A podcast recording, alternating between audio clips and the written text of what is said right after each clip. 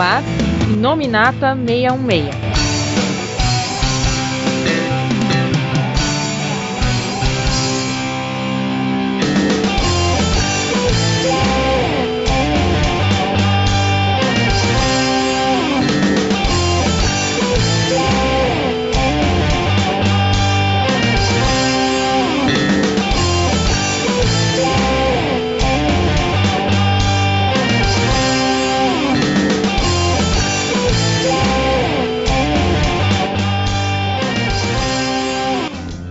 Olá, pessoal, estamos começando aqui mais um Inominata Meio Meia. Eu sou o Coveiro e, cara, toda vez eu esqueço de dizer eu sou o Coveiro dos últimos Inominatas.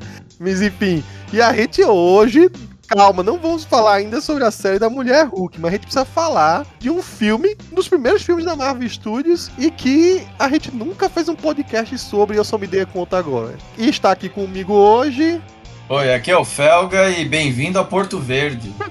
o, o do lugar da Rocinha que é o Paulo, e o Emil Bronze, que é o verdadeiro herói dessa história. E depois veio o Norton e tirou isso no roteiro. E a, e a She-Hulk prova isso. Vai ter tanto hate nos comentários que você não tem nem ideia. E convidado hoje aqui, mais uma vez participando do nosso podcast.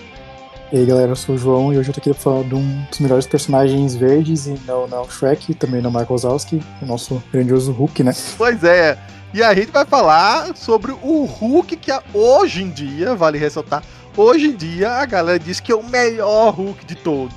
Vai questionar isso no decorrer desse podcast até lá o final. Vocês escutem tudo antes de esbravejar nos comentários, de querer nossas cabeças e por aí vai. A gente vai, na verdade, falar sobre o Hulk de, do incrível Hulk, né, de 2008. Por quê? Porque surgiu vários elementos que parecem que vão ser trazidos de volta à tona. E se a gente não tinha um podcast antes pra gente se referenciar, a gente aproveita agora esse momento é, pré-podcast, vamos dizer assim, da Mulher Hulk. Já aproveita já adianta algumas pequenas discussões para comentar aqui, né, sobre esses personagens e é, como é que eles foram tratados a primeira vez e o que, que, a gente espera agora que eles estão sendo retrazidos de volta para o cerne do CM e falar também um pouco sobre os bastidores do filme, porque é o MCU hoje em dia já, vamos dizer assim, já está entrando na segunda geração que forma, né? Que falando de crianças que cresceram e já e já se tornaram adultos aí tá entrando já na segunda.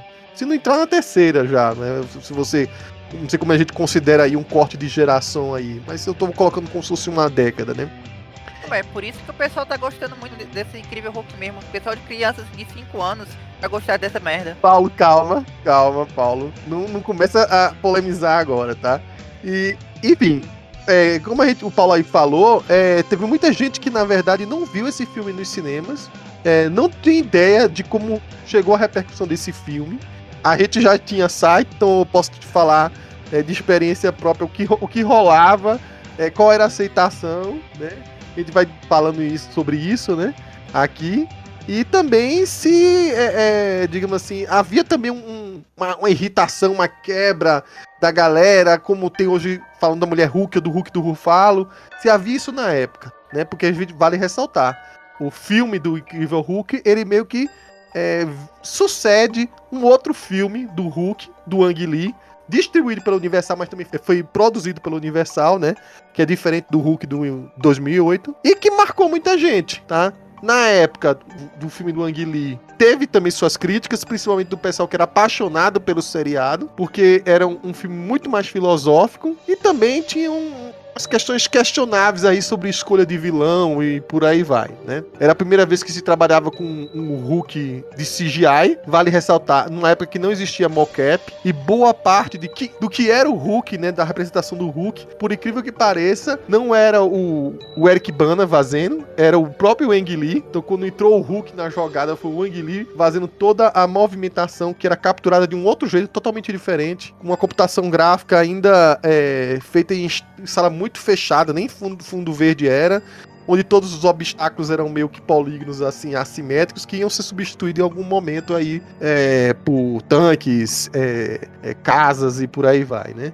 Eu acho esse filme muito subestimado pela galera. Tem muita gente que fica falando, inclusive, que o Ang Lee é, foi um daqueles diretores que não gosta de quadrinhos. E você nota que ele, que ele gosta, que ele foi o único que tentou usar estética de quadrinhos nas transições de cena. A questão é que ele é aquele diretor autoral que, que ia realmente fazer um negócio psicológico. E ele não tinha um orçamento pra fazer briga de CGI gigante contra CGI gigante. Então ele fez pegada mais psicológica e tudo mais. Ele quis E- pegar o Hulk, né? é, naquela fase que ele começou a fazer em 2003, estava batendo muito na questão de que o Hulk é fruto de um, de um trauma de infância e tinha as relações conturbadas de pai e filho. Então girou em torno daquilo ali que é um. Como é o nome desse complexo? Paulo, que eu não me lembro de pai e filho por aí. né? Deve ser algo assim, né? Isso.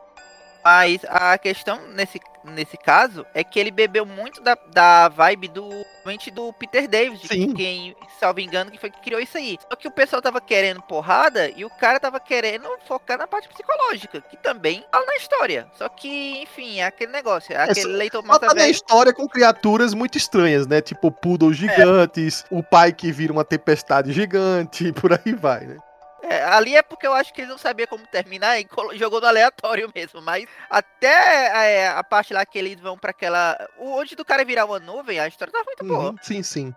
Então tá, então esse, esse, esse Hulk aí, digamos assim, era o Hulk que tinha se passado acho que menos de 5 anos, mas estava muito na cabeça da galera. E por mais que não tenha dado uma grande bilheteria, tinha dado 260 milhões, né? Eu acho que é algo em torno disso aí. Ele tinha um orçamento bem mais baixo, como falou o Paulo aí. Tinha, depois de um certo tempo, isso vai acontecer sempre, a galera digere, a galera começa a aceitar um pouco. E aí surgiu a ideia de fazer o Hulk do Edward Norton, né? Vale ressaltar que a ideia, a princípio, veio quando a Marvel Studios estava começando a tentar fazer os seus próprios eh, produtos, né? Então ela ia começar a ser a produtora.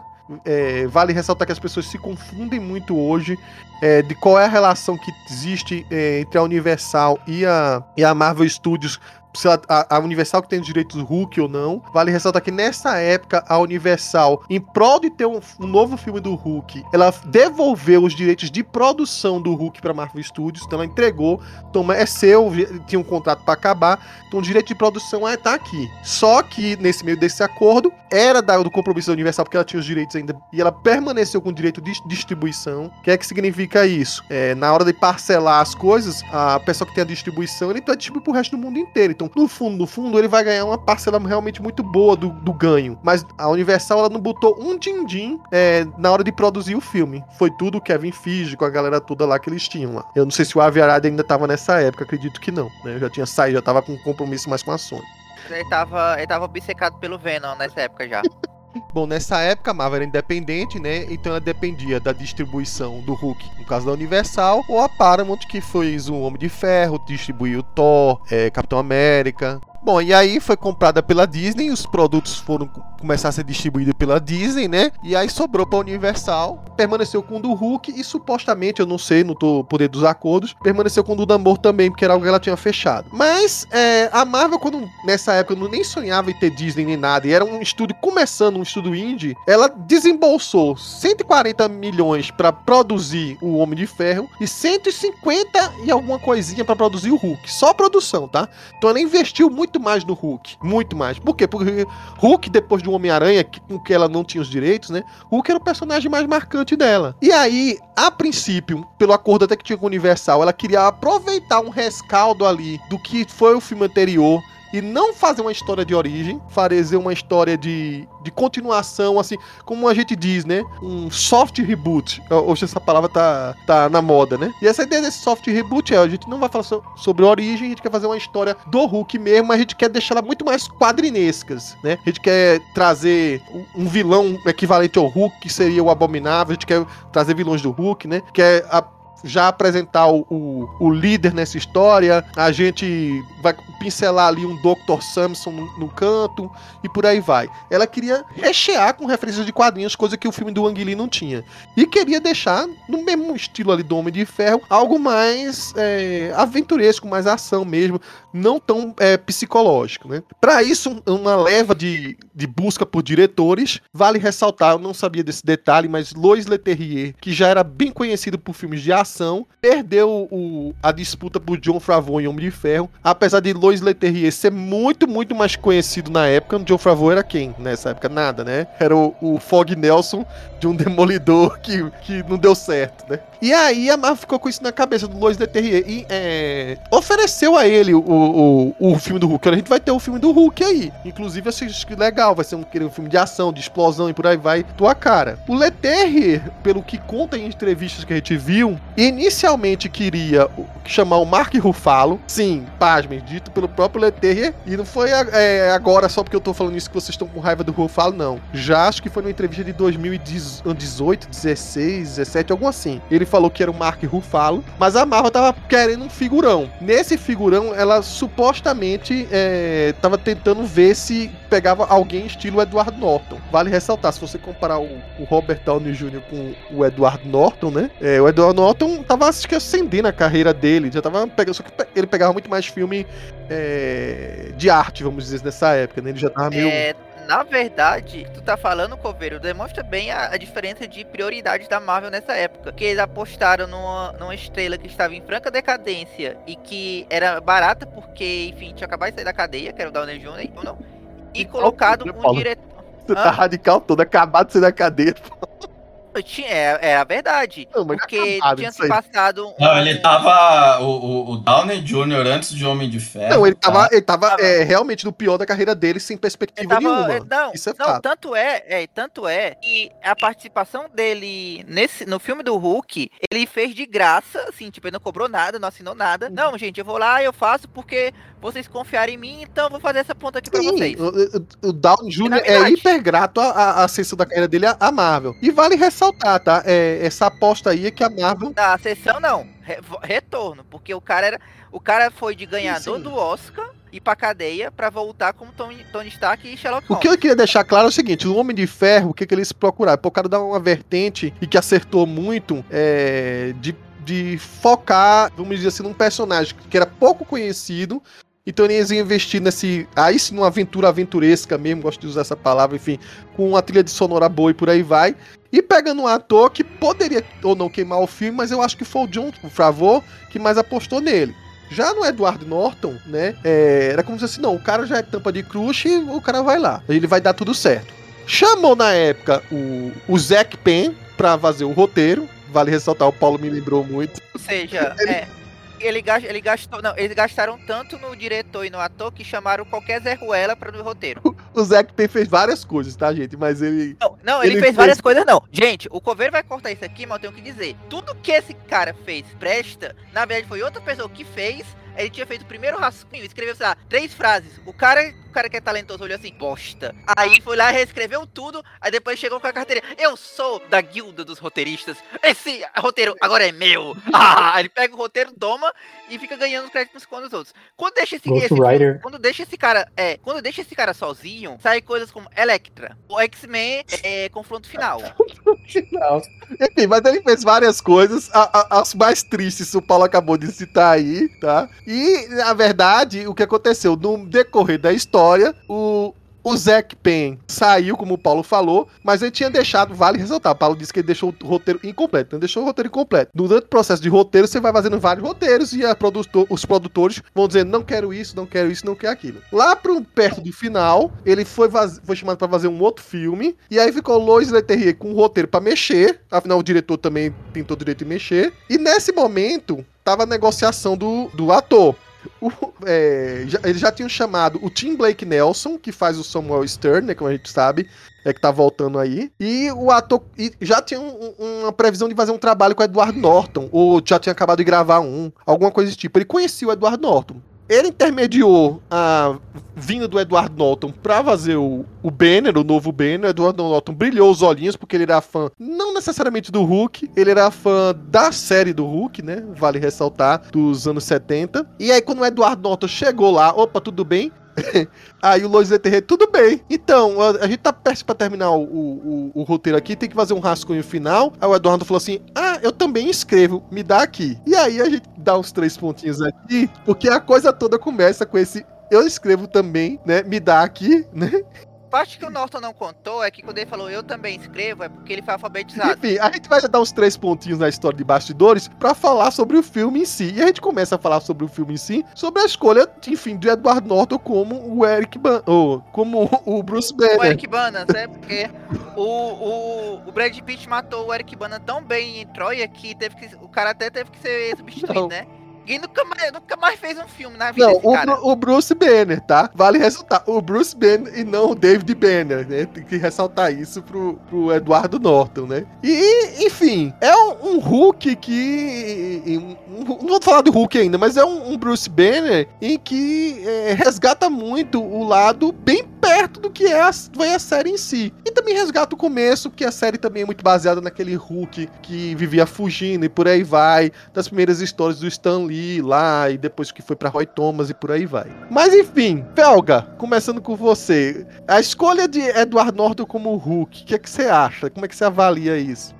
É até estranho a gente fazer a falar da escolha, né? Dez anos depois, né? Porque mudou tanto, veio o Rufalo e tal. O que dá pra falar, e eu já, já tenho comentado, é que a direção que o personagem tomou ao longo do tempo não dava pra ser o Norton. O Norton é um, um ator bastante conceituado. Se você for pegar a lista de filmes que o cara participou, aqueles que ele foi indicado pro Oscar e tal, é, dá pra ver que ele é, ele é um ator conceituado tal. Mas ele, vamos dizer assim, eu, ele cabia pra esse Hulk, vamos dizer assim. É, como você falou, esse negócio de fugitivo tal. E, e assim como a Marvel nessa época ainda queria fazer um filme talvez um pouco mais sério, menos menos a vertente que depois ela, ela foi acabou investindo ao longo do, do tempo do M- MCU, né? Eu acho que assim, o Norton fica, vamos dizer assim, o Norton até cai bem pra esse filme, não cai bem para o que depois o personagem se tornou MCU. Helga, só pra, só pra te. Não é nem corrigir, é pra te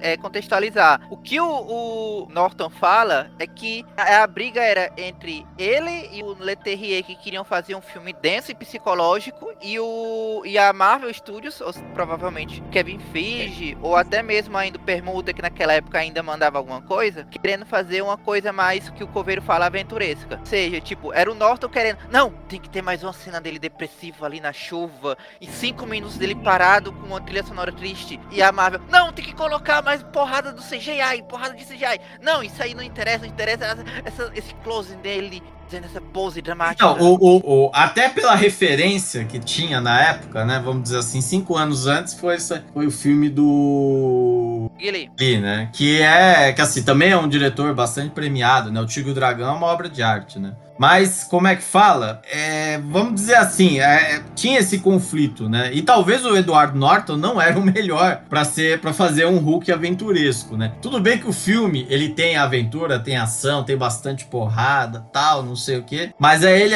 ele ainda carrega muito nessa parte. Você vê que ele foca muito no conflito do Norton, querendo se livrar do, do, do Hulk, né? Que por, por sinal foi algo que até, vamos dizer assim, vai, Ultimato? Vai, até Ragnarok, vamos dizer assim. Era quase que uma, vamos dizer assim, uma vontade, né, do Banner. O Banner queria se livrar, né? Tanto é que quando ele, tanto é que eh, em Guerra, Guerra Infinita ele precisava do Hulk, o Hulk não, não atendia, né? A gente lembra, lembra dessas partes e tal. Ele só foi se reconciliar, vamos dizer assim, a- o- vai, os dois, o Banner e o Hulk, só se reconciliaram a partir de Ultimato. Mas aqui a obsessão do Norton era se livrar do Hulk, né? E enfim, ele. E- e- Eu acho que assim, ele é um baita do ator. O Norton tem bastante filmes legais, né? Mas pra esse, vamos dizer assim, pra evolução do que foi o personagem, né? Por isso que é até estranho falar. Se a gente tivesse fazendo esse podcast há 10 anos, é, acho que a nossa opinião seria totalmente outra. Mas como a gente tá fazendo o negócio 10 anos depois, a gente percebe que o Norton não caberia pro personagem. Coisa. Agora, é estranho pedir pro Leterrier fazer um filme de profundidade psicológica quando o cara, quando a bagagem do cara é carga explosiva com o Jason Statham, né? Que é Estranhaço. eu acho que provavelmente ele foi na onda do Norton, cara. Porque o, o Norton. Que ele deixou o Norton pintar e É, bordar. sinceramente, eu ia deixar até pra discutir isso mais pra trás, tá? Mas assim, as notícias que a gente soube depois não eram as notícias que a gente ouvia na época quando estava escrevendo. Notícias que saíam, vazavam pro site. Então, inicialmente dizia que Norton tava arrancando. Tirando os cabelos de todo mundo, né? É, inclusive do Leterrier. Hoje em dia, depois, o, diz que a relação deles serão ótimas e Leterrier respaldava o que Norton vazia. Mas na época, o que se falava é que no, é, o Eduardo Norton tava meio querendo demitir todo mundo e fazer o filme sozinho. Era essas notícias que a gente tinha, né? Ah, era por isso que a Liv Tyler tava com aquela voz, hein, cara. É porque ele tinha sugado a vontade de viver Bom, dela. É, João, e aí, o que, que você achou do, da escolha do Eduardo Norton na época? Ele combina pra pelo menos aquele Hulk eu concordo, nesse contexto ele funciona, porque ele tem uma pegada mais dramática, tem esse, realmente essa, essa carga mais de, meu Deus, o Hulk ele é um problema, não o Hulk ele é uma, é uma coisa legal, né, uma personalidade bacana que eu gosto de me transformar no Hulk e que agora, né, dentro do universo cinematográfico Marvel, ele ali, né, o personagem gosta de ser Hulk, então ele transformou isso numa coisa bacana. Aqui não, aqui ele realmente tem essa dicotomia de, meu Deus, né, tem todo, né, voltando realmente às raízes do personagem, de, de ter esse problema com essa, com, com o ID, né, essa, é, essa outra personalidade, de realmente brigar consigo mesmo. Eu acho que funciona. Eu acho que o ator, né, o Edward Norton, ele realmente convence. E eu acho que a ideia é interessante. Eu acho que essa perspectiva, né, de ser uma coisa um pouco mais séria, um pouco mais dramática, eu acho que a ideia em si, ela, ela é interessante, só que ela não é bem executada em todos os momentos do filme. Nem o Paulo aqui pontuou e que eu não, não sabia, que todos os, que tem realmente essa briga, né, do, do Leterrier com o, o roteirista, porque realmente eu, eu percebi que falta uma, uma certa parte de, de história do filme, sabe? Parece alguns momentos momentos é realmente porrada, porrada, porrada. E o... Só te interrompendo, tá? Não houve uma, propriamente uma briga. Deixa eu te explicar. Não, não, sim, já, sim. Já que rolou, porque o, o Zack Penn, que seria creditado como o roteirista principal, vamos dizer, ele deixou o, o penúltimo ou o antepenúltimo rascunho na mão do, do Leterrier e foi para outro filme. Então eles nem chegaram a se confrontar. E é muito diferente do que acontece hoje no, vamos colocar entre aspas, método Marvel Studios de escrever as coisas durante o, o filme sendo executado. Que algumas pessoas questionam isso como uma coisa de qualidade ou por aí vai.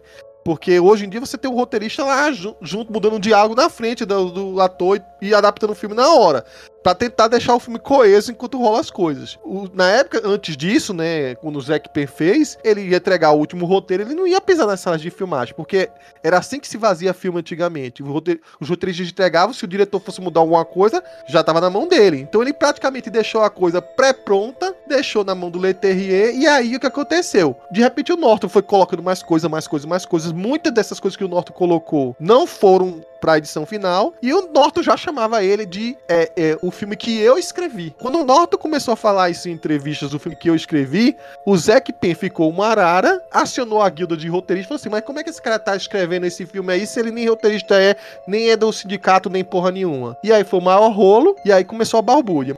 Ok, mas, mas só uma coisa que o Cuvê tá falando sobre atualmente, porque aquele negócio, hoje em dia a gente não pode falar mal de roteiro da Marvel, porque os caras foram lá beberam na fonte, pegaram só o roteirista de Community e Rick Morty hoje em dia, a galera. Só de gente realmente criativa pra caralho. Naquela época, é galera da Electra. Eu acho que, né, vamos falar um pouco depois, que faltam umas partes da história ali que acaba se resolvendo a porrada, porrada, porrada. E tem até a cena final que eu, eu lembrei de uma cena do, de outro filme lá do Deadpool, Deadpool 2, né? Que ele pega e fala: agora vai rolar uma baita cena de, C, de briga de CGI. E é o que acontece no final. Então eu sinto que falta uma, uma certa linearidade na história, né? Tipo, tem momentos assim bem dramáticos e tem momento porrada. E eu, porque eu, inclusive, eu reassisti o filme ontem, né? E eu fiquei, nossa, parece que alguma coisa aqui não tá se encaixando, porque as, as cenas de, de ação, elas são bem compridas, né? E as cenas, tipo, de desenvolvimento do personagem são bem menores.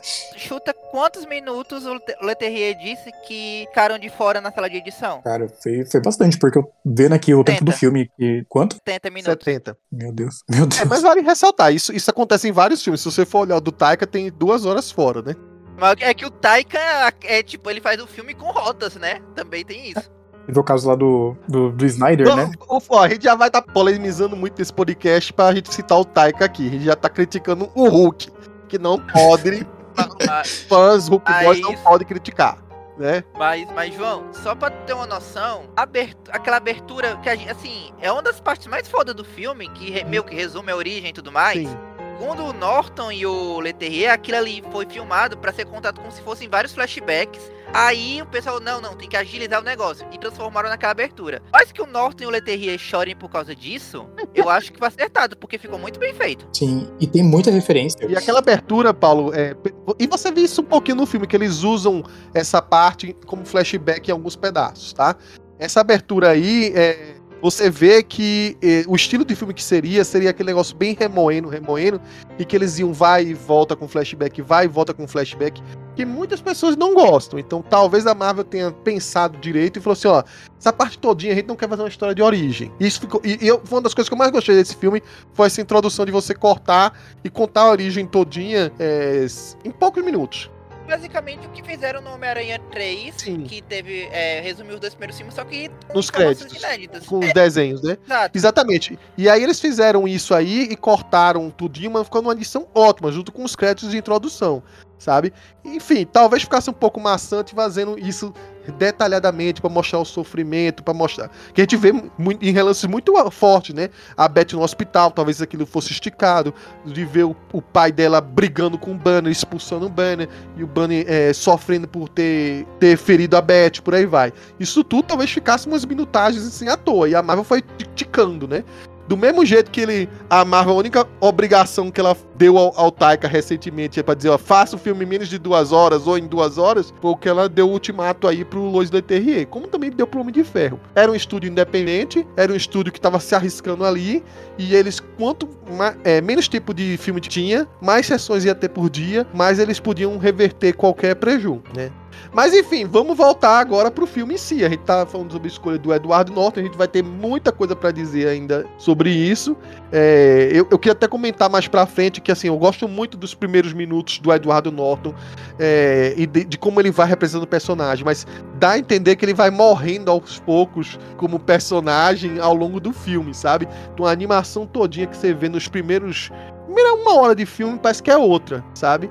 E o comecinho logo, que é justamente a parte do Brasil, parece que é um outro Bruce Banner ali, em comparado ao que é o- depois que ele se encontra com a Beth. É um Bruce Banner que tá obstinado, ele quer fazer de tudo pra tentar se curar e por aí vai. Pegar a, a plantinha lá, que ele parece que tava no, no, na rocinha em Porto Verde, né? E pra achar aquilo e por aí vai. É, é, chegou lá pro cara pe- pedindo a erva, né? Pois é, né? E o cara trouxe isso num carrinho, num, cam- num caminhão lá e por aí vai. E eu me lembro que a gente já tinha site, é, a gente tava naquele gás todo de o site tá começando e por aí vai. E ia ter um filme da Marvel do Brasil. Eu disse, cara, a gente tinha o quê? Um ano de site, eu acho. E ele falou assim, cara, é, é, tô começando a gravar isso aí. Vamos, tentar pegar isso aí. É, é, pra ver, acho que em 2006 que, que a gente começou a ver, olhar isso por aí vai.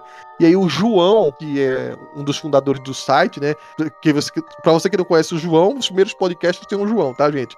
Tem eu, o Felga, o João, a Cami, o Ed, enfim. O João morava no Rio e o João foi lá nos Arcos da Lapa, porque de vez em quando tinha umas filmagens rolando. Ele fotografou essas fotos, eu tentei achar, tá meio perdido aí. Mas o que a gente tinha era, por exemplo, umas fotos de um camburão. Um camburão de um bop que foi usado pra o filme do Hulk, né? Então, você vê que em determinado momento lá naquela caçada lá tem, tem realmente um camburão. Alguns atores, se você vê que a princípio parecia ser da equipe do General Ross, né? É, eles falam realmente português, é, português do Rio mesmo, que ele fala, vambora, vambora, alguma coisa assim. É daquela vozinha do fundo. Algumas coisas são questionáveis, né? Porque você vê que alguns atores, aquela moça, não sei quem é, se alguém for resgatar aí nos créditos, parece ser brasileira. O dono da fábrica já fala um português muito ruim. E os dublês, os caras que provocam o Hulk ali, é um, é um português meio portunhol, assim, né? Então, provavelmente porque requeriam é, dublês que soubessem cair, né? Se rolar no chão e por aí vai, porque seriam os caras que praticamente morreriam nas mãos do Hulk mais pra frente, numa, uma transformação que ele faz aí no, no Rio, né? Acho que talvez não tinha nenhum dublê que falasse português realmente do Brasil pra pegar a coisa. Então ficou, ficou algumas coisas muito esquisitas. E, e a gente que tava na época assistindo falou assim, pô, nem pra a- os caras aprender português direitinho pra falar, ficou umas coisas, umas, uns, uns sotaques meio estranhos, né? Isso é a perspectiva na época. Mas, enfim, a, a gente achou um dos melhores momentos do filme, aquela correria na favela lá. É muito legal. A gente não sabe de onde se basear aquilo. O Felga até me lembrou que foi meio que casadinho ali com Tropa de Elite, mas eu acho que Tropa de Elite não tinha ido pro cinema. Talvez estivesse naquela Foi fase. aquele clipe do Michael Jackson Bad. Se tu for olhar, deve ter ele, aparecer ele dançando no fundo. Paulo. Mas enfim, o- talvez tinha aquela, aquela, aquela fita vazada lá, né? O, a primeira versão que foi vazada, pirateada, o Tropa de Elite, talvez tenha chegado nas mãos deles pra sugerir isso, né? Mas é, eu me lembro também que tinha muita coisa de videogame também, né? Os Counter Strikes tinham umas fases que era também na, na Rocinha, alguma coisa desse tipo. E você vê que é um clima muito videogame, aquela, aquela fuga no rio e por aí vai, né? E aí tem, enfim, um momento dramático que quando surge o Hulk pela primeira vez, ele surge no escuro. Aí você, pô, o CGI, usaram o CGI, mas tava muito escuro e tal. Mas aquele clima de colocar o Hulk como um, um perigo, um monstro, e ele correndo assim, assustando a galera, to tocando terror, é, era muito bom, porque é, colocou o Hulk como um monstro mesmo. E era pra ser encarado como um monstro naquele momento ali, né? Uma coisa meio. É, Frankenstein, meio. É, Meio Mr. Hyde. meio. Enfim. Uma coisa assim, bem abominável, assim, né? O Abominável veio depois, mas era pra ser um, uma lenda urbana que surgisse ali. E não era pra ser muito vista, né? E pra mim, acho que é um, um dos pontos mais altos do filme é toda essa parte que foi feita no Rio. Não é nacionalismo na- nem nada, não é, não é nenhum bairrismo nem nada, mas assim, é pra mim é o, é o ponto mais alto do filme aí. Você vê como o filme é ladeira abaixo. E João, o que, é que você achou aí, toda essa parte aí do, do Rio, do que foi gravado? Não, eu, eu, eu comecei assistindo, aí eu, eu vi a perspectiva do. Que nem eu falei, né? Toda, toda ser um Hulk mais dramático e tal. É, a abertura em si, que a gente comentou, eu achei boa, todos esses cortes que eles vão fazendo no flashback. Na parte do Rio, eu. Assim, eu achei bom. Eu acho que, nem você falou também, acaba sendo uma das melhores, melhores partes do, do filme. É, na parte do, do. que finalmente mostra, né, o Hulk em si, lá do, do CGI, é, a gente sabe que eles utilizam mais a gravar de noite, né, o, aquele tema de escuro, porque o CGI ele é, mais, ele é menos visível de ser ruim, ou não, não necessariamente ser ruim, mas o CGI feito à noite, né, assim, no, no escuro, é mais fácil de fazer, né, engana melhor as pessoas. E também é uma parte difícil de roteiro, né, que nem você falou. Você vendo alguém de, de noite ali, não, aquele suspense, eu, eu acho que, que sim, se encaixou aqui. É, na parte já do, do Brasil, eu acho que colocarem pessoas que falam aquele portunhol aí, eu já, já discordo um pouco, eu acho que não, não faz muito sentido, porque a gente tem dublês brasileiros, eles poderiam ter feito um casting brasileiro. Eu sei que naquela época, né, tem que analisar o É, contexto. Era só pegar, pegar os atores dos mutantes a, da Record. Tipo, eu entendo que naquela época, né, analisando o contexto, as pessoas não debatiam tanto, porque as pessoas não eram tão ativas pra falar, tipo, caramba, né, você tá utilizando pessoas que não são do Brasil pra interpretar brasileiros. Mas eu, assim, na minha perspectiva, né, como você falou, a gente sendo aqui do Brasil, a gente consegue ver que algumas coisas não fizeram muito, muito sentido ali. É, mas no geral, eu, eu acho que o início, ele é bom, nada também fenomenal, nada astronômico. Eu acho que ele é bem, tipo, humilde. Acho que ele é humilde no que, no que ele se entrega. Particularmente gosto da atuação do, do, do Norton. Na, na verdade, assim, eu, eu não acho tão humilde assim, não, porque é, é interessante, porque boa parte do filme você. Vamos lá. Era o momento de você se afeiçoar ao Banner. E nesse momento, nesse co- começo do filme, o Banner tava até legal, eles tinham uma brincadeira, ele tinha uma, uma coisa até meio moleque. Ele apareceu lá, sei lá, pra defender a menina. E aí ela, ele, quando tá fugindo, ele dá um beijo nela. E por aí vai. Então é aquela coisa que não, e depois esse hipócrita vai reclamar da Beth. É um safado. Vamos chegar lá também. Mas enfim, você vê que tá- ele tá meio garoto do Rio ali, meio moleque e tal, não sei o que, entrou no clima, sabe? Então, assim, você tem uma empolgação diferente com esse começo do filme aí. E, se ele seguisse com essa lógica, assim, talvez. Assim, eu sei que hoje em dia virou moda de novo, né? Como se nunca tivesse virado, né? Das pessoas reclamarem quando tem uma coisa mais divertida, mais alegre e, e com algumas piadinhas. Mas esse, esse tonzinho que deu do Hulk aí no, no começo, se ele tivesse sido construído do mesmo jeito que o Robert Downey Jr. construiu, pra deixar o negócio com empatia, pra você se afeiçoar ao personagem, ao Bruce, mais do que o, o Hulk em si, teria sido outro filme, na minha opinião. E talvez o Edward Norton tivesse sido o Bruce Banner que a Marvel precisava pra, pra seguir adiante, entendeu? Mas enfim, é peculiaridades e escolhas. É aquele negócio. O Edward Norton não conseguiu fazer a produção gostar dele. Vai conseguir fazer o, público gostar do personagem? Enfim, o que a gente tem lá, então, é assim, é uma coisa que eu acho que trouxe um pouco de brasilidade, eu quase ia esquecendo, né? Ele tem um comecinho lá de, de ele tentar aprender a se controlar com um, um Grayson, né? O, acho que é o Rick, né? Um, um Rickson, sei lá, alguma coisa assim. São E, é, é, e- aí o, o, o- você vê aquela coisa do, do de- acho que na hora falaram até Aikido, que tá errado, né? É do Tá. Jiu-Jitsu. É, é, o bizarro é isso. É, Chamaram o cara Jiu-Jitsu. né? de. É. Depois, não, depois daquilo ali, ele foi ensinar o Venom. Aí os resultados apareceram agora em Venom 3. É, e, foi, e aí o, o, o Tom Hardy aí ganhou o campeonato lá no- na Inglaterra, né? Mas enfim, Então você tem aqueles elementos todinhos, sabe? É, podia até. é, depois aparecer outras referências, mas tem que colo- colocar outras referências lá, porque o Hulk teve várias pessoas que ajudou ele no meio do caminho, assim, de personagens coadjuvantes. Podia ter encaixado um lá, é, é, não necessariamente o Rick Jones da vida, mas teve tantos outros, né? E aí, enfim, tinha tudo pra ser um outro caminho, e acabou não sendo, vamos dizer assim, a partir do momento que ele tem esse ataque e ele desaparece daí, vai aparecer lá na Guatemala, que curva da murrinha pra fazer isso, né? Tudo bem que ele tava em Porto Verde, então vai dizer que vamos dizer que a rocinha de Porto Verde não era no Rio, era era sei lá no no no Pará, no Amazonas, sei lá onde é que inventaram. É mais, é mais uma cidade fictícia que a Marvel tem, né? E que, quem sabe, um dia explora, né? Eles não sabem geografia mesmo? falam português, né? Cara, a, a Marvel tá botando. A Marvel tá botando a, um país da África Oriental pra enfrentar um país, uma cidade subterrânea no Atlântico, então eles não sabem geografia até hoje. Geografia da Marvel, é uma geografia própria deles, não é possível. Fa- não, sem falar que aquele negócio, os caras mostram que o superpoder do Edward Norton é conseguir atravessar a fronteira sem precisar de alfândega. Nunca. Cara, eu pensei a mesma coisa. Eu fiquei com essa dúvida. Eu falei, cara, como que ele conseguiu chegar assim tão rápido, tão simples? Não, é, na verdade tem dois superpoderes. O primeiro é esse e o segundo, não importa o quão suspeito seja a situação, as pessoas confiam nele. Porque, cara, Tem dinheiro. quem vai. Posso te falar quem- outra coisa errada de- desse negócio, que é detalhezinho que só vê depois que você tá vendo muito cri- criteriosamente? Ele vai Ah. parar lá na Guatemala, né? Aparece todo peladão lá, com as calças maiores do que ele, vai pedir esmola no meio da rua, né? E depois vai comprar umas calças com uma feirante. A feirante fala português na Guatemala. Nem pior que o cara Eu falou. Pra o gringo não faz diferença nenhuma, né?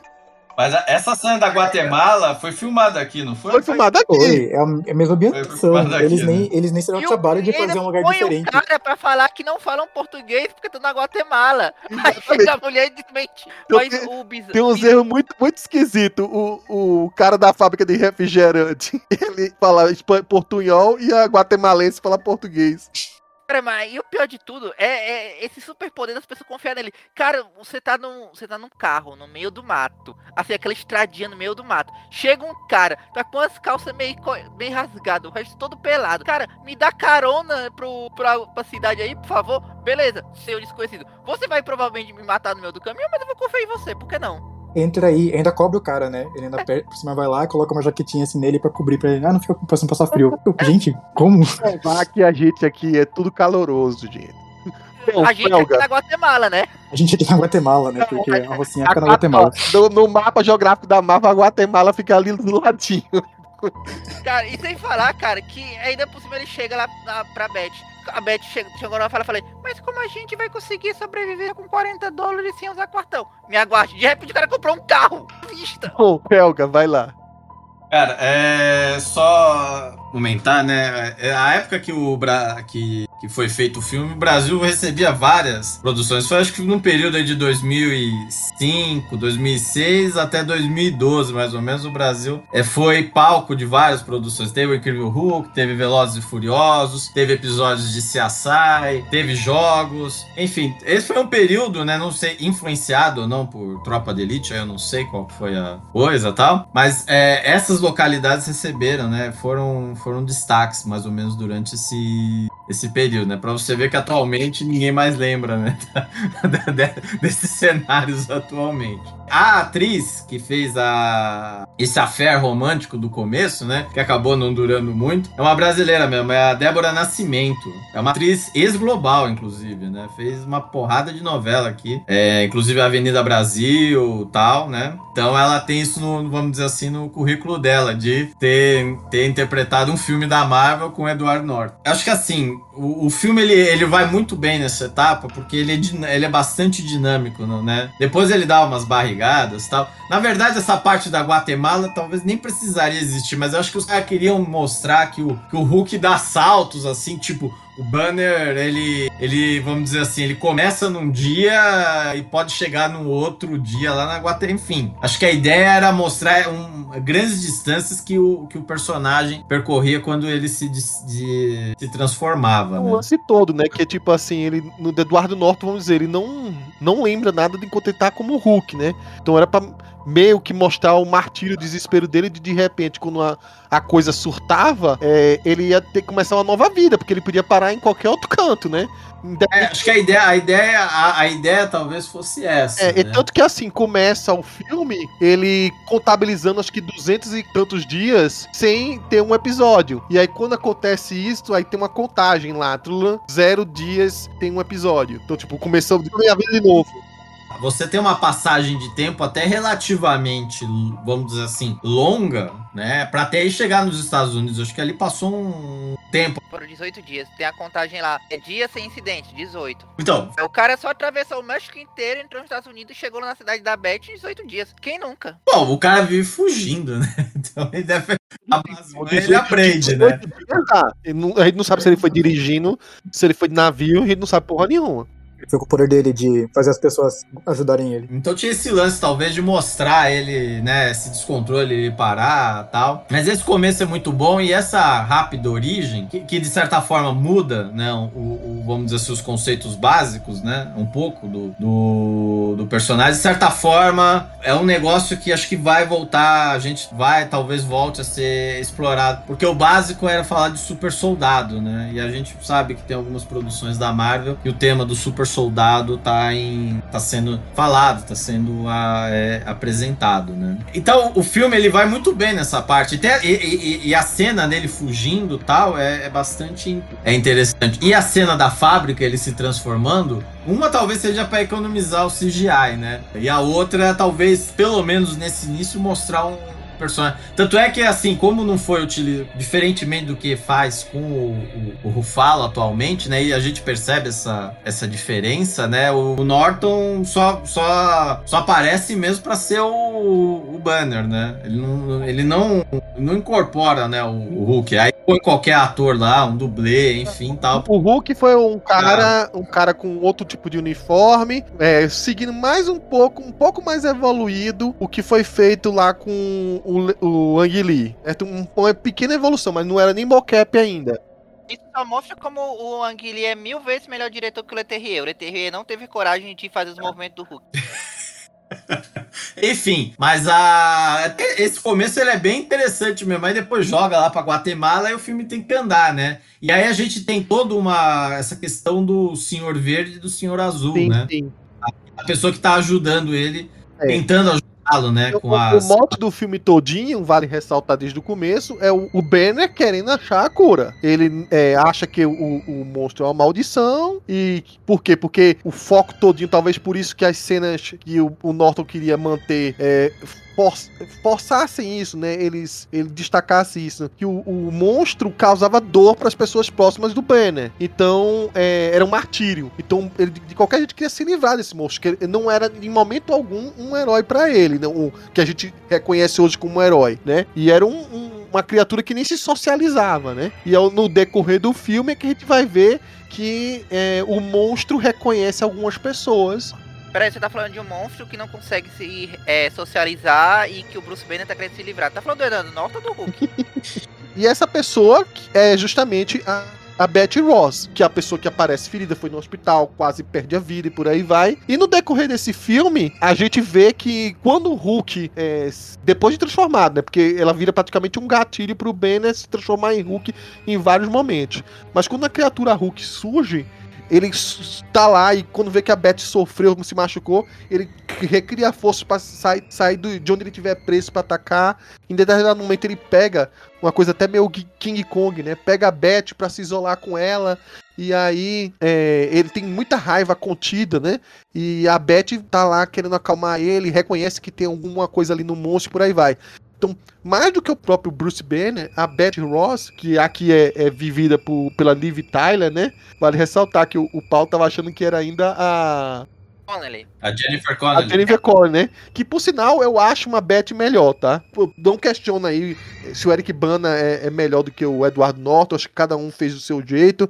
Mas a, a, a Beth Ross eu acho que a da a Jennifer Connelly é, é superior. É, o Paulo já adiantou aí, né? Mas foi eu que chamei a atenção no grupo aí, porque ela parece que tá o filme todo falando num ACRM, né? Falando.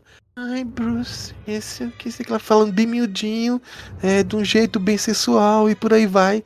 E, pô, não, tem certas cenas que nem combina isso, certo? Cara, é. Isso, isso no original, no dublado, parece que ela tem 70 anos e que ela fumou 50 marro- maços de cigarro por dia desde os 10 anos de idade. Enfim, não- pelo visto não combina de nenhum jeito, dublado legendado, né? Ou, ou no original. Mas enfim, não é que ela não atue bem, é porque eu acho que não, não sei o que fizeram, quiseram deixar ela muito donzelinha lá. É, a da Connelly não era assim, a da Connelly é hiperati- é, é, hiperativa. E aqui não, ela só faz mais gritar, ela tem uma hora que ela. A única cena que ela realmente mostra que, que é uma atriz, e, e, e a Liv Tyler sabe atuar. É quando tem aquele, aquela piada do táxi, e que o táxi sai desgovernado, e ela sai irritada, tá gritando com o taxista, ela para de miar e, e o, o, o Eduardo Norton faz a única piada do filme, né? Piada muito boa, por sinal, que é tipo, isso, calma isso, tá estressada, né? Tipo, Por sinal, acho que esse foi o momento mais MCU É. de todo o filme, né? todo filme. Aliás, o único, na verdade, né? Provavelmente o Edward Norton brigou pra tirarem do, do filme. Paulo. Deve xingar com, pra Não, valer. Paulo, não exagera, senão, ele não- senão ele não tinha Não, nem cara. feito esse filme. E você vê que a atuação dele dá até um alto, dá um crescendo aí, né? Ele tava tão. que ele- nessa parte ele já tava meio, meio deprê demais né, no filme. Aí dá um crescendo ali, dá até uma, uma- um up no filme. Agora eu queria saber o que. é- Se ele é tão fã assim do seriado, porque o Hulk do seriado ele andava de metrô. eu lembro do, do, do filme do Audacioso, ele pega um A, metrozinho. Be- a Beth, ela tá, no caso, com novo amor lá, né? Ela trabalha na universidade, ela também é uma cientista, ela também, pelo flashback, mostra que ela trabalhava na mesma equipe do Bruce, né? né, E ela tá se relacionando com um doutor em psiquiatria que é o, o Doc Samson, né? O, o- o- enfim, o Doc Samson que é um psiquiatra lá das histórias do Hulk que todo mundo conhece. O Sansão, né? Que na tradução muito antiga lá, o doutor Sansão, em que é, usava a camisa vermelha com um raio assim, um cabelão verde, por aí vai. E é o, o ator lá que de muito tempo depois, né? Porque ele tava tentando a carreira há muito tempo, né? Foi trabalhar em naquele seriado lá de comédia, o, o, o Modern Family, né? O, o fio do Modern Family. Não, não tinha esse sucesso todo na época, né? Coitado. E esse, o, esse cara, pelo que mostrava os trailers, eles teriam uma participação muito maior, né? É, eu me lembro que um dos, um dos trailers que tinha na época, você via ele entrevistando o Hulk como se fosse um psiquiatra do Hulk. Eu duvido muito que a Marvel Studios tivesse gravado essa cena só pra fazer o trailer. Mas você via assim, né? Ele, ele conversando assim, tinha umas tiradinhas, umas piadocas assim, do Edward Norton meio que provocando ele. Como se fosse uma sessão de. no divãzinho, sabe? Uma sessão de terapia. Mas essas cenas são completamente cortadas. Quase não tem é uma, uma filmagem dele de frente mesmo. É só mais quando a Beth some, né? E, e aí ele confronta o pai dela, vale ressaltar. Aí a gente vê o William Hurt, né? Como o General Thunderbolt Ross, né? E é um personagem que eu acho que o único que se salvou por muito tempo, né? Desse esquecimento do filme do Hulk, né? Que ele já foi trazido de volta desde Capitão América Guerra Civil. O que é bizarro, talvez o Felga possa até explicar melhor, mas o que eu tava vendo, grandes furos desse, desse roteiro, provavelmente foi o tal do Zack que botou isso. O fato de que no- em qualquer situação minimamente crível, o General Ross já devia estar preso há anos por tantas quebras de direito internacional e quebra de. Acho que o nome é posse comitatus, ou seja, polícia, o exército não pode bancar a polícia. E ele bancou a polícia o negócio inteiro, e usou o exército pra atacar em lugar civil duas vezes, por aí Bom, vai. numas operações hiper especiais aí que ninguém identi- identificava, né?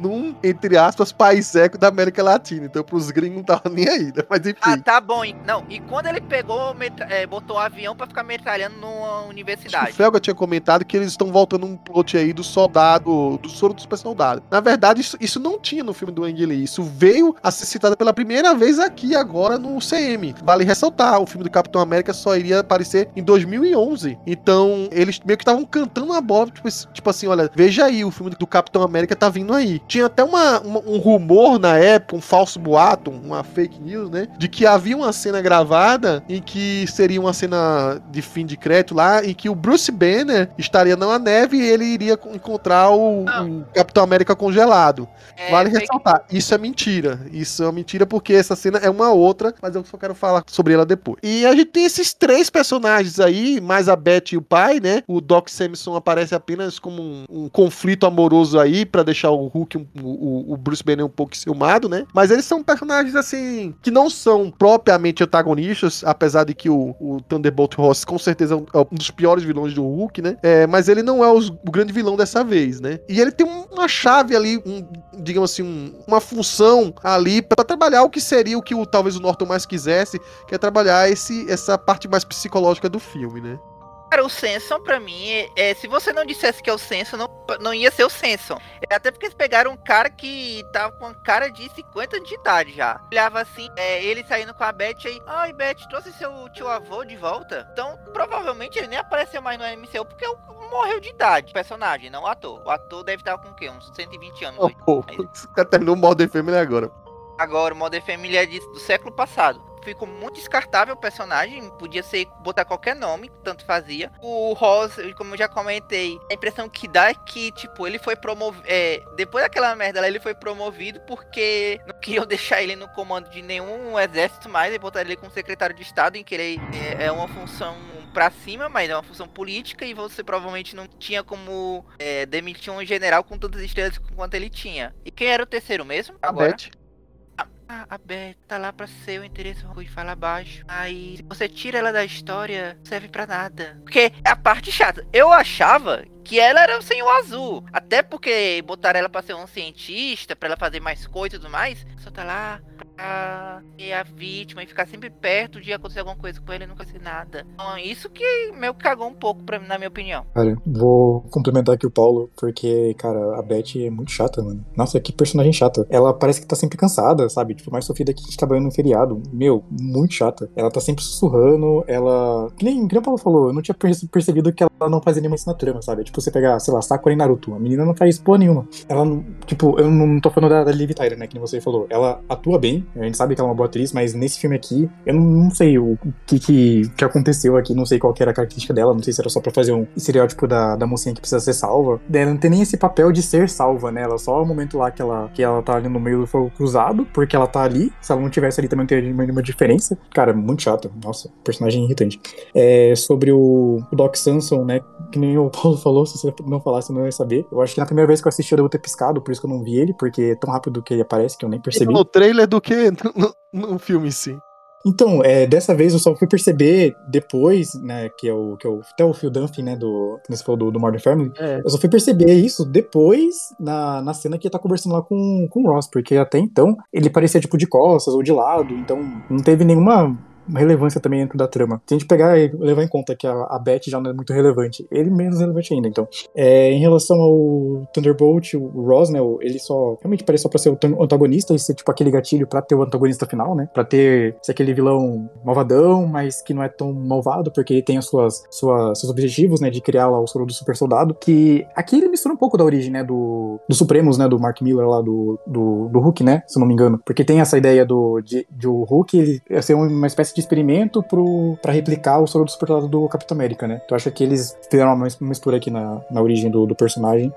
Mas eu acho que é isso. E... Eu não me lembro, viu? O Paulo deve lembrar mais de, de último. Mas eu acho não, que é, é, isso, é isso mesmo. mesmo. O, Porque... o Banner, ele. Primeira vez que ele fez que ele virou Hulk era um experimento falho do super soldado. Aí a segunda vez, que foi aquele Hulk 15, que ele misturou o experimento falho com o sangue do Capitão América original e virou o Hulk hum. permanente. É, que ele tava com inveja, né? Que o Capitão América tinha voltado lá, tinham descoberto o Capitão América, descongelado ele, ele foi lá e testou em si mesmo. Mas eu acho que é basicamente isso, né? Essa, essa mistura realmente do, das origens. Eu lembrei agora e também só lembrando que o ator, né, ele faleceu, né? No ano passado, não sei se foi nesse Sim. ano, o ator do, do Ross. O William o nome dele, o, É, e é um, um, cara, é tipo assim, é, é, acho que um dos maiores atuações desse filme é a dele, viu? Está espetacular, sim, sim, espetacular muito superior do que, enfim, a da Beth, óbvio, tá? A Beth ali pra mim não, não tá encaixada, não é. Não escolheram um, a atriz certa pro que queriam fazer e talvez mais ainda não construir a Beth certa pro filme, né? E ele é, sabe, aquele negócio da, de tá, é, é, determinado e ao mesmo tempo ele vai ter que se reverter para reconhecer que ele só tá fazendo cagada e por aí vai. É, é muito, muito bom, sabe? Eu, eu, ouso dizer que ele tá. bate de longe o Eduardo Norton, inclusive, na atuação desse filme. Eduardo Norton começa muito bem, mas nessa fase aí que já tá confrontando com ele, já cai muito, né? Porque o, o- o William Hurt, ele pegou toda a raiva que ele tava tendo do Edward Norton nas gravações e colocou no personagem. Por isso que ficou assim, você olha e você percebe. aqui- eu- eu- ele olha pro, pro Banner, eu quero dar um soco nesse desgraçado. Então faz sentido, né? O William tá com raiva, a, a Liv Tyler tá com. tá triste, tá desanimada. Que o, todo o hate desse podcast, Todo- todo todo, todo, todo o hate desse podcast vai pro Paulo, né? Aí a gente fica isento aqui. Mas enfim, Coveiro, tu tem tanto medo de Hulk Boy, cara. Se Hulk Boy, se Hulk, se Hulk tivesse tanto fã assim, o filme não fracassaria tanto. Paulo, é de outra época do site mesmo, o Paulo tá falando isso. Mas enfim, vai, Paulo. Cara, acho que assim, é como fo- foi colocado aí, né? O, o Ross, né? O William Hurt é o que se destaca desses três personagens, né? O Docs, o, o, o Samson, como você falou, se fosse outra pessoa, tal, não sei o quê. Tá ali mais pra ser uma. Sabe aquela referência? Tal. É, igual, é igual quando colocaram o Lou Ferrino pra ser o segurança lá numa determinada etapa do. pra ser o segurança da Uma universidade. grande participação especial, né? Né, então, É já, já que, já que o, o filme faz muita, pelo menos é o que o Norton queria, de beber muito nessa fonte da, do seriado, do Hulk que vive A fugindo. segunda participação especial dele, né? A do filme do Ang Lee, ele aparece também como segurança, só que ele tá conversando com o Stan Lee enquanto tá saindo. E vale ressaltar que a gente deixou passar, né? Mas o Stan Lee faz a participação especial lá, tomando o Guaraná contaminado com o sangue do Banner e passa mal. O Guaraná é o pingo doce, né? E morre, né? Supostamente entendi que morreu, mas enfim, os- É, eu não sei o que aconteceu, eles não explicam É. ali o direito. Sempre teve, um- teve uma contaminação radioativa e prau. E vale ressaltar, o Stan Lee, de uma certa maneira, o, o ator, o ator não, o editor fez a participação especial, mas surgiu um ator com o nome Stanley pra ser um dono de uma pizzaria onde secretamente, digamos assim, a Beth e o, o, é, e o Bruce se reunir por aí vai. E hospeda o Bruce, né, quando ele vai para os Estados Unidos. O nome dele lá é Stanley, e o jeito, o bigodinho, o cabelinho mais pra assim, né, pro lado. Ou seja, podiam ter dado até o papel mais longo pro Stan Lee, mas não deram, né? Botaram um ator pra representar ele ali. É, talvez, até porque acho que o, o Lee não é famoso por grandes, é, por muito tempo, ficar muito tempo de E é clara do, do Saiolo lá ser ele, é bem claro. Também pra mim parece bem clara essa parte, É, né? porque não podia ser do Cub porque o cara tá, não brigou com ninguém não, quando estava em tela. E a Beth, aquela coisa, acho que também ficou meio genérico, né? Podia ser qualquer outro ali, prato pra desse jeito, né? Não coisa. Tanto é que assim, se a gente for parar pra pensar, desses três personagens que, que compõem essa parte aí, só um permaneceu, né? Só um ficou, que foi o, o- o Thunderbolt Ross do, do William Hurt. Que é assim, que foi inclusive aquilo que gerava as dúvidas, né? Se o, perso se o filme do Hulk valia ou não para fins de MCU, né? Por muito tempo esse filme aí ninguém ninguém tocava muito na, na tela, não, faz parte, não faz, não sei o que e tal. Só agora que eles estão voltando com alguns elementos, né? E a gente mais para frente vai falar de dois atores aí que voltaram, né, para para o MCU, né? E meio que deu uma resgatada no, no, no filme, inclusive até o filme deixa alguns plots, né? Mais para mais para frente a gente vai falar. Alguns plots que ficarem abertos e pelo jeito só 10 anos depois eles vão talvez começar a retratar, né? Mas assim, não tem como fugir mesmo disso. O Ross é o personagem mais marcante do coisa. Inclusive, para você ver, né? A gente tem aí, acho que se eu não me engano, fala muito de Shield, Shield, Shield, Shield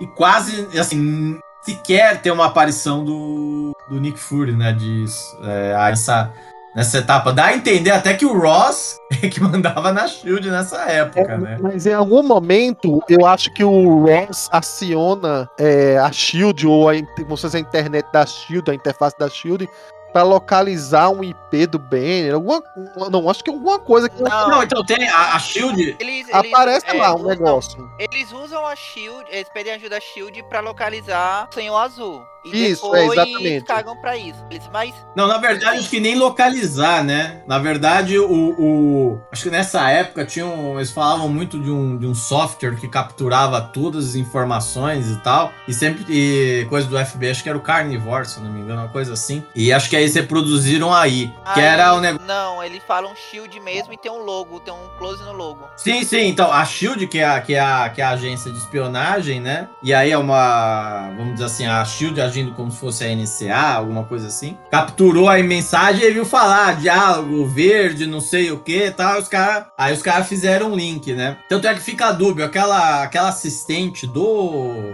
do Ross, ora aparece a gente da Shield, ora aparece do exército. Não tem muito coisa, fica meio misturado as. Tipo assim, pode ser uma coisa. Pode ser as duas coisas. Ela pode ser uma, uma agente da Shield fingindo que tava lá ajudando o Ross, mas na verdade tava repassando as informações pro o Nick Fury. Tanto é que, tanto é que o, a, a, o pós-créditos é o Tony Stark chegando pra ele. Deixa ele quieto que ele é nosso Ó, agora. é, o, o nome dela é Major Caitlin Spawn, então ela é do exército mesmo. Enfim. Bom, enfim, a gente, a gente tá falando aqui de é, já da parte do exército, parte militar e por aí vai. É, eu deixei de lado aí é, o grande antagonista desse filme porque é, é um personagem que. A gente tá dois Norton o tempo todo, como, como você deixou de Bom, lado? e aí é, ele vai voltar a aparecer agora no. Enfim, na série da Mulher Hulk. Alguns que estão acompanhando a série já viram, né? Que é o Tim Roth, que é um ator que estava em franca ascensão na época, vai em vários filmes. Digam assim, estava top de linha, tanto quanto o Eduardo Norton, e é chamado para fazer o Emil Blonsky, que era um- que todo fã queria, era ver um, um dos grandes antagonistas do Hulk aparecendo num filme. Não uns cachorros muta- mutantes lá e um, um pai do Hulk que era uma mistura parca lá com sei lá o que, de alienígenas com homem absorvente, ou sei lá o que diabo era aquilo representando lá no final do filme do Ang Lee, né? E trazem de uma maneira muito esperta, né, o Emil Blonsky como um não um vilão, ele traz ele como um, um personagem que estaria ali para deter a criatura. Ele seria o, cara condecorado, é, nasceu na Rússia, mas se viu nas forças especiais britânicas, então foi uma maneira até de justificar porque ele estava falando inglês e que não, ele, ele não era nenhum espião russo nem por aí vai. Ele era um, digamos, um naturalizado, né? Então estaria do lado do, do, Ocidente e, e poderia muito bem servir nos Estados Unidos como se fosse um cara emprestado, né? E chega lá, tipo assim, olha, você é o mais Era o Blonsky aí, nesse caso, ele era da, da SAS, né? Aquelas forças especiais britânicas. E né? aí eles falam assim: olha, você é o cara que topa tudo, por aí vai. Só que ele é um cara, e percebe-se isso bem efetivamente, que ele é muito mais velho que o Eduardo Norton, né? É um cara que já tava prestes a, a- a chegar na aposentadoria dele. E aí, em determinado momento, o- até o Thunderbolt Ross fala: e aí, vai ter um momento que você vai é, seguir, seguir carreira militar pra virar major, sei lá, qualquer coisa que você vai virar. O cara fala assim, a tua idade, pelo teu currículo, já era pra você ser coronel. O que, que você tá fazendo em campo ainda? É, e ele fala, mas eu sou o cara da ação, né? Ele não é um cara pra ficar é, assinando, nem.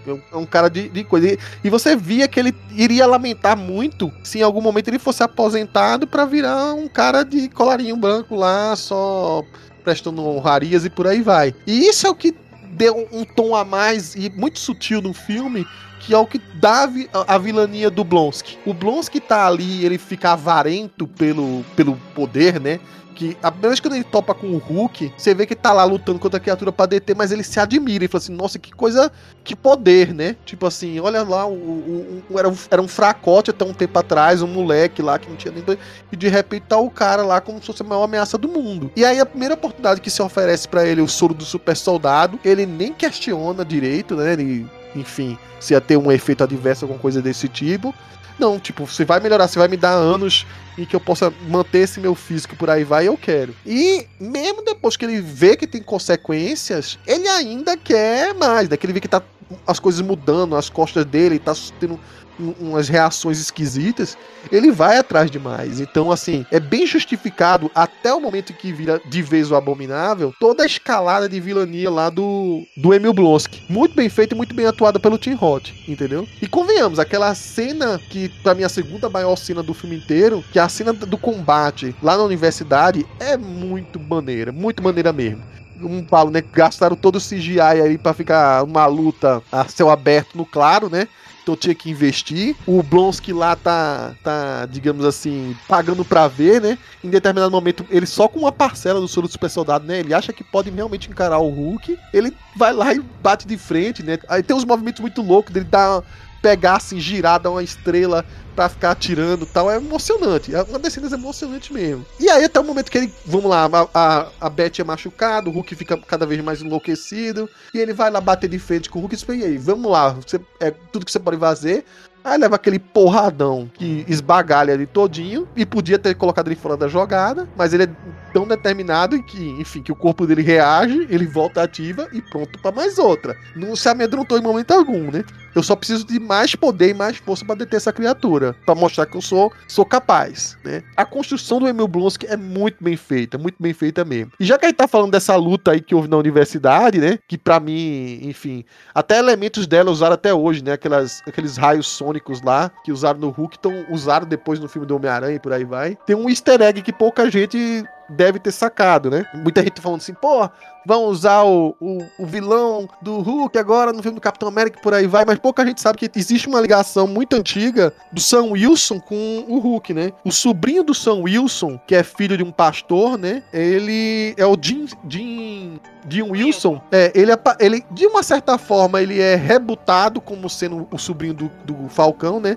Mas ele é um dos personagens coadjuvantes do Hulk, né? Depois de Rick Jones, o Hulk, em determinado momento, eu acho que na fase antes do Bill Mantle, foi no Bill Blanton, eu não sei, ficou tipo num curtição, né? Num, vivendo junto com as pessoas mais pobres e por aí vai. E uma delas era o, o Jim Wilson. A princípio era um abandonado, não sei o que, mas depois recalchutaram que foi ele que fugiu de casa e por aí vai, né? Pouca gente lembra dessa, dessa fase mais antiga, mas lembra do Jim Wilson morrendo na fase do Peter David lá, que foi uma história marcante, né? Ele morreu é, de AIDS, né? E pedindo, implorando pro Hulk dar o sangue dele. E o Hulk disse que não ia dar, né? Porque tinha consequências gravíssimas e por aí vai. E não ia criar um, um novo monstro. Enfim, até mentiu para ele, né? Fingiu que ia dar o sangue. E aí o menino se ligou na hora uma das últimas coisas que teve, né? Foi uma história muito bonita, né? Mas enfim, o Jill Wilson tá lá no, no meio do, da briga lá da universidade. É, Todo mundo ficou assim então- cismado quando, quando viu a primeira vez, mas lá, quando ele tá sendo entrevistado pela televisão, ele aparece que é o Jim Wilson. E aí também aparece um outro personagem, que é como se fosse o colega dele, né? Que é o Jack McGee. É o outro cara que tá sendo entrevistado pela TV, que também tava fugindo lá do alvoroço da universidade. Esse Jack McGee é um personagem criado, né? Original da série do Hulk dos anos 70 lá, que era um jornalista que vivia tentando achar o Hulk, né? Atrás do Hulk e por aí vai. Então eles pegaram meio que os dois coadjuvantes dos pontos mais conhecidos do Hulk, né? Um dos quadrinhos e o outro da série, para fazer um easter egg aí que eu acho que vale a pena lembrar, já que a gente tá voltando aqui para falar sobre esse filme, né? Deixar marcado isso aí. Então, assim, para falar do, do Emil Blonsky aí, o que, que vocês acharam? cara é o verdadeiro herói dessa história porque o, o Banner fica, ai, eu não sei o que, eu tenho que achar a cura. Mas sempre que tá na perreira, ele vai lá, Hulk, eu estou muito nervoso, Hulk, apareça, por favor. E fica nesse negócio sempre. E tá nem aí. E, e esse Hulk é a versão Snyder, porque ele mata, mata mesmo. Os caras lá no Brasil matou todo mundo, destruiu uma favela inteira. Criou um rastro de destruição entre a Rocinha e a Guatemala, que a gente não viu. Provavelmente foram milhares e milhares de mortes. Verso. Enquanto, enquanto isso, o Bronsky lá na, na fábrica lá lutando para tentar salvar os colegas dele do, de, de morrerem tudo mais. É, depois, lá na universidade, ele deu um de Steve Rogers é, chegando lá pro cara. Eu posso fazer isso aqui o dia inteiro, vem, vem, bate em mim, foca todo o seu ódio em mim pra conseguir dar tempo de os outros os colegas dele fugirem, os civis fugirem, o cara praticamente salvou aquela universidade sozinho. Sacrificou para isso, mas o Norton disse assim: Não, esse cara tá muito heróico, agora tem que botar ele sendo vilão. Aí por isso que cagou, e, e o Norton cagou mais uma vez o roteiro com essa mentira no personagem, ele devia ele acabar sendo um, um herói no final da história. Soube a ele que ia ser o Capitão América, e aí agora a, a série da She-Hulk pelo menos teve a decência de mostrar como ele realmente deveria ser, mostrando lá enquanto no, no Ultimato tava lá o Steve Rogers defendendo o genocídio. Ai, tudo bem, metade da população do planeta morreu, mas olha, eu vi baleias, então tudo valeu a pena. Tava o meu Bronsky trabalhando para alfabetizar analfabetos, sendo conselheiro amoroso e sentimental e matrimonial dos guardas, tornou uma pessoa melhor. E foi até ele que fez um haiku tão emocionante que fez com o Bruce Banner e o Hulk fizesse as pazes um com o outro e transformasse, virasse o professor Hulk. Fez tudo isso em off-topic enquanto tava lá o, o, Capitão América. Aí eu posso fazer isso o tempo todo, mas eu vou largar tudo pra ficar lá com a. O nome daquela menina mesmo? Esqueci o nome dela. É. é... A gente Carter, com o nome da gente Carter é, é Sarah, não? Carter, que, que é com a Peg. Ah, ou seja, o cara era um herói. Um Bom, gente, vocês estão acostumados com, acostumados com as distorções do Paulo, né? Mas assim, eu acho que assim não chega tanto, mas eu acho que pelo menos é o arco bem construído para você entender o que, que ele o que, que ele é nesse filme. Que, até ele se transformar, ele é um realmente um tem um destino ali, ele, ele tem uma, uma direção é, que você compreende dele. Curiosamente, o Paulo já adiantou aí, ele aparece em Mulher Hulk, né? E ele até é absolvido porque diz que ele foi usado como experimento, que foi contra a vontade dele, que ele não sabia das consequências, e alegou que ele não sabia nada quando virou monstro. Não é bem o que parece no filme do Hulk, mas, enfim, deixemos isso para discutir na série em si mais pra frente, né? É, mas vale ressaltar um tópico destacadamente aqui com o Tim Roth, porque ele tá tendo uma atuação também tão fenomenal quanto aí na série da Jennifer Walters, né? Da Mulher Hulk Defensora de Heróis, né? Felga. Cara, é, acho que é o ponto alto do filme, né? O, essa, é, o Emil Blonsky, né? Ele, assim, como você falou, tem uma evolução. Não, não, simplesmente pegaram o cara, meteram gama nele e ele virou abominável, né? Tem uma tem um trabalho, tem uma evolução, mostra essa coisa dele. Dele tá se. Da, dele, vamos dizer assim, tá envelhecendo e não podendo mais estar em campo como ele gostaria, né? Vale destacar, né, que ele já sabia da existência do, do projeto Super Soldado, né? O que, de certa forma, pelo visto, já naquela época, esse projeto, essa todo esse, esse histórico já já estava assim, vamos dizer assim, já estava meio que sendo trabalhado para um futuro do um futuro filme aí e também outras consequências, né, que de certa forma estão sendo trazidas de volta agora, né? A gente teve agora a série do Falcão e do Soldado Invernal, que o tema do Super Soldado foi trazido de novo, foi reinserido. A gente tem aí, depois do próprio filme dos Thunderbolts, que foi anunciado que é um conjunto de super soldados tal. O pro... A gente tá falando, né? A gente tava falando de Sam Wilson, né? O Capitão é... América. A gente tava brincando que vai ser um filme do Hulk, mas com o Capitão América, né? Com vários elementos aí e tal. Então, provavelmente, traz de volta essa questão do, do super soldado tal. E, e mostra bem essa evolução, de fato. Na série da, da Mulher Hulk, seja porque precisava tirar o cara da, da cadeia, seja porque coisa. E talvez isso seja trabalhado de novo, é, amenizaram, né? Porque o que aqui quer é que o cara queria, olha, meu, me injeta isso aqui, injeta cada vez mais, me manda mais para eu poder ficar mais e mais é, bombado, mais e mais forte e tal. A cena da, na, da universidade, né? Que aí depois virou. Depois a gente até tem referência disso agora na, no Arif, né? O ter, teve, vamos dizer assim, aparece um pouco dessa parte, né? E depois também naquela HQ, né? A semana a grande semana de Nick Fury, né? Porque, para, porque se eu não me engano, é isso. Thor, Capitão América, é, Thor, Homem de Ferro e esse, né? É basicamente uma semana do, do essa parte, né? Isso, é, isso. Na verdade, Homem semana, de Ferro né? 2, é, Homem de Ferro 2, é, Hulk e Thor acontece no intervalo de uma semana. É, eu acho que teve outras coisinhas também, mas é basicamente isso. Não sei se o Capitão América é, é descoberto também nessa semana, isso eu fiquei em dúvida. E a cena da universidade ela é muito boa. Gastaram mesmo CGI, porque depois as próximas cenas com o Hulk, ou é chovendo, tudo escuro, né? Depois tem aquela, tem aquela cena dele brigando com, com, com os raios lá, com a chuva, né? Aí tem aquela. Ali ressaltar, ali ressaltar. Na época, todo mundo falava. Olha, ele viu o Thor. ele tá brigando com o Thor. Ele olhou pro céu e brigou com o Thor. Cara, o pessoal tava sonhando muito. Tem nada a ver. Na verdade, eu acho que essa cena aí, ele olhou pro trovão, lembrou do filme do Anguili, aí deu raiva do final. Não, mas cara, a gente vê em retrospecto, depois que passou-se tudo, é muito engraçado com as teorias tudo doidas.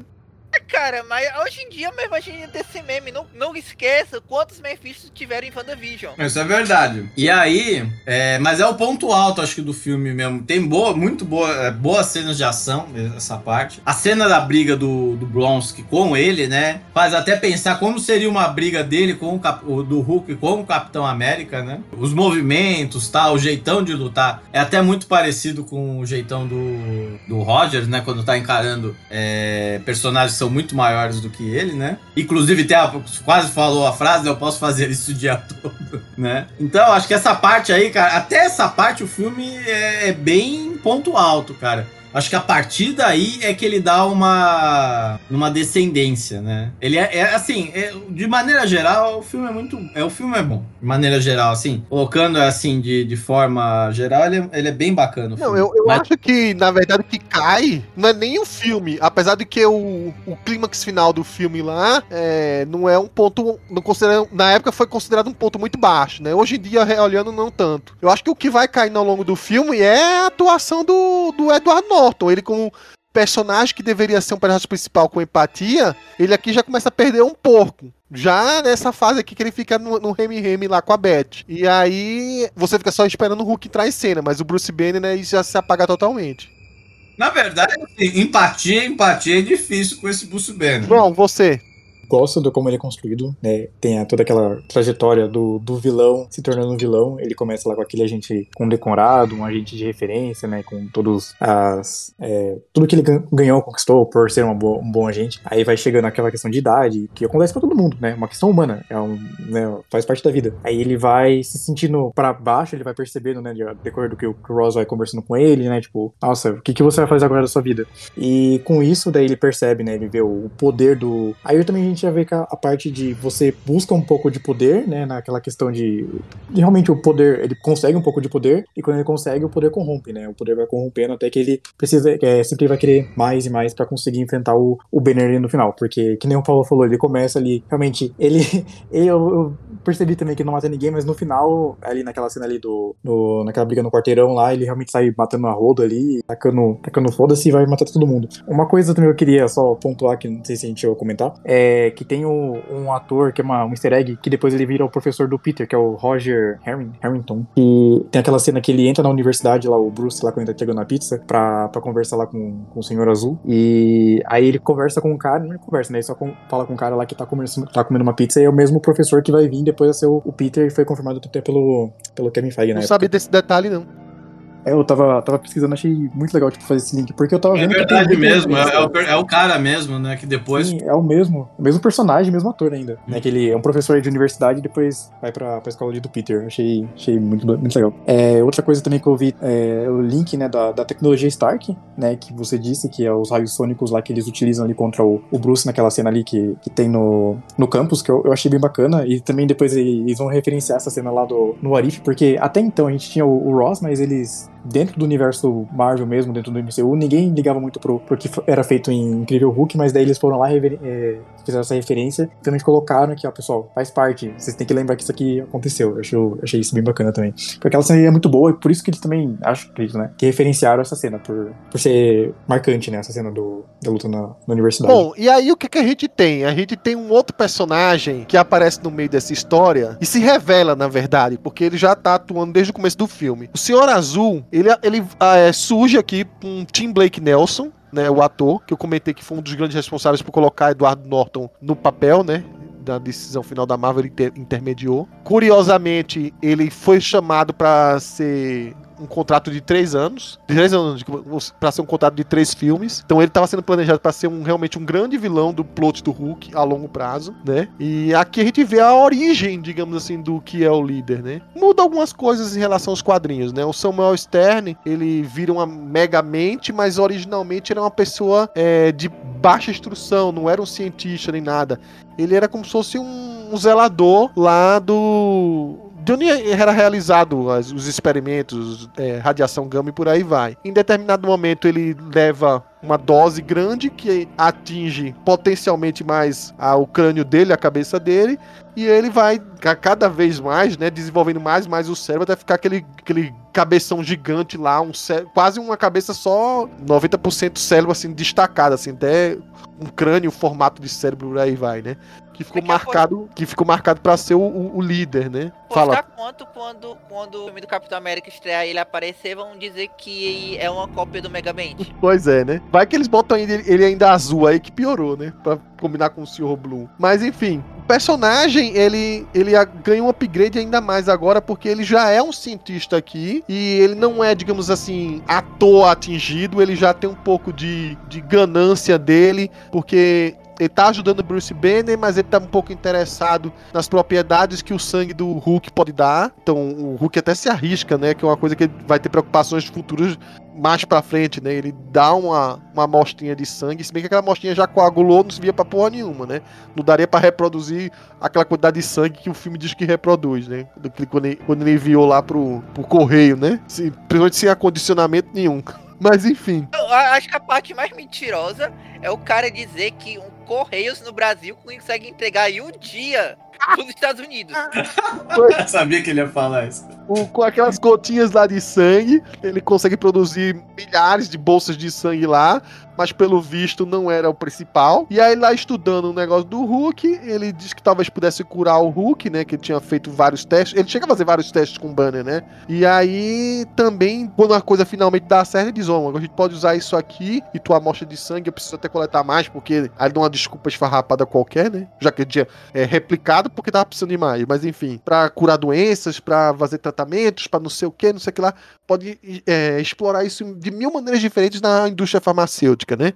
Ele era um biologista celular, né? Vale ressaltar. Então ele, ele digamos assim, teria, teria know-how para isso. Mas enfim, é quando o, o Bruce é capturado, mas ao mesmo tempo o, o Tim Roth lá, o, o Emil Blonsky aparece lá, mais viciado em tudo e poder, para forçar ele a, a transformar. Aí o contrário, né? Enquanto o Hulk entre aspas, foi curado. O Emil Blonsky queria ser curado do jeito dele pra se transformar que nem o Hulk, né? E os olhinhos do, do Samuel Stern chega brilha, né? Tipo, opa, mais experimentos, né? Aquela coisa do medo do cientista maluco da história. Ele faz a, a transformação, né? Então temos finalmente o abominável, quase o abominável dos quadrinhos, né? Curiosamente, se vocês notarem, a primeira transformação dele, é que acontece no laboratório, ele tá verde. E de repente deixam ele com aquela cor marrom, parecendo burro quando foge no, no final do filme. Mas enfim, no meio daquela confusão, ele é atingido, cai no chão, se quebra um monte de coisa, um, e um dos frasquinhos que tinha o sangue do Bruce Banner cai no ferimento dele, né, na testa dele, e começa a ter aquelas calombos crescendo e por aí vai. E muita gente na, na série da Mulher Hulk, né, questionou porque como é que a Mulher Hulk se transforma tão fácil em Hulk só caindo gotas no ferimento. Cara, essa desculpa já tinha há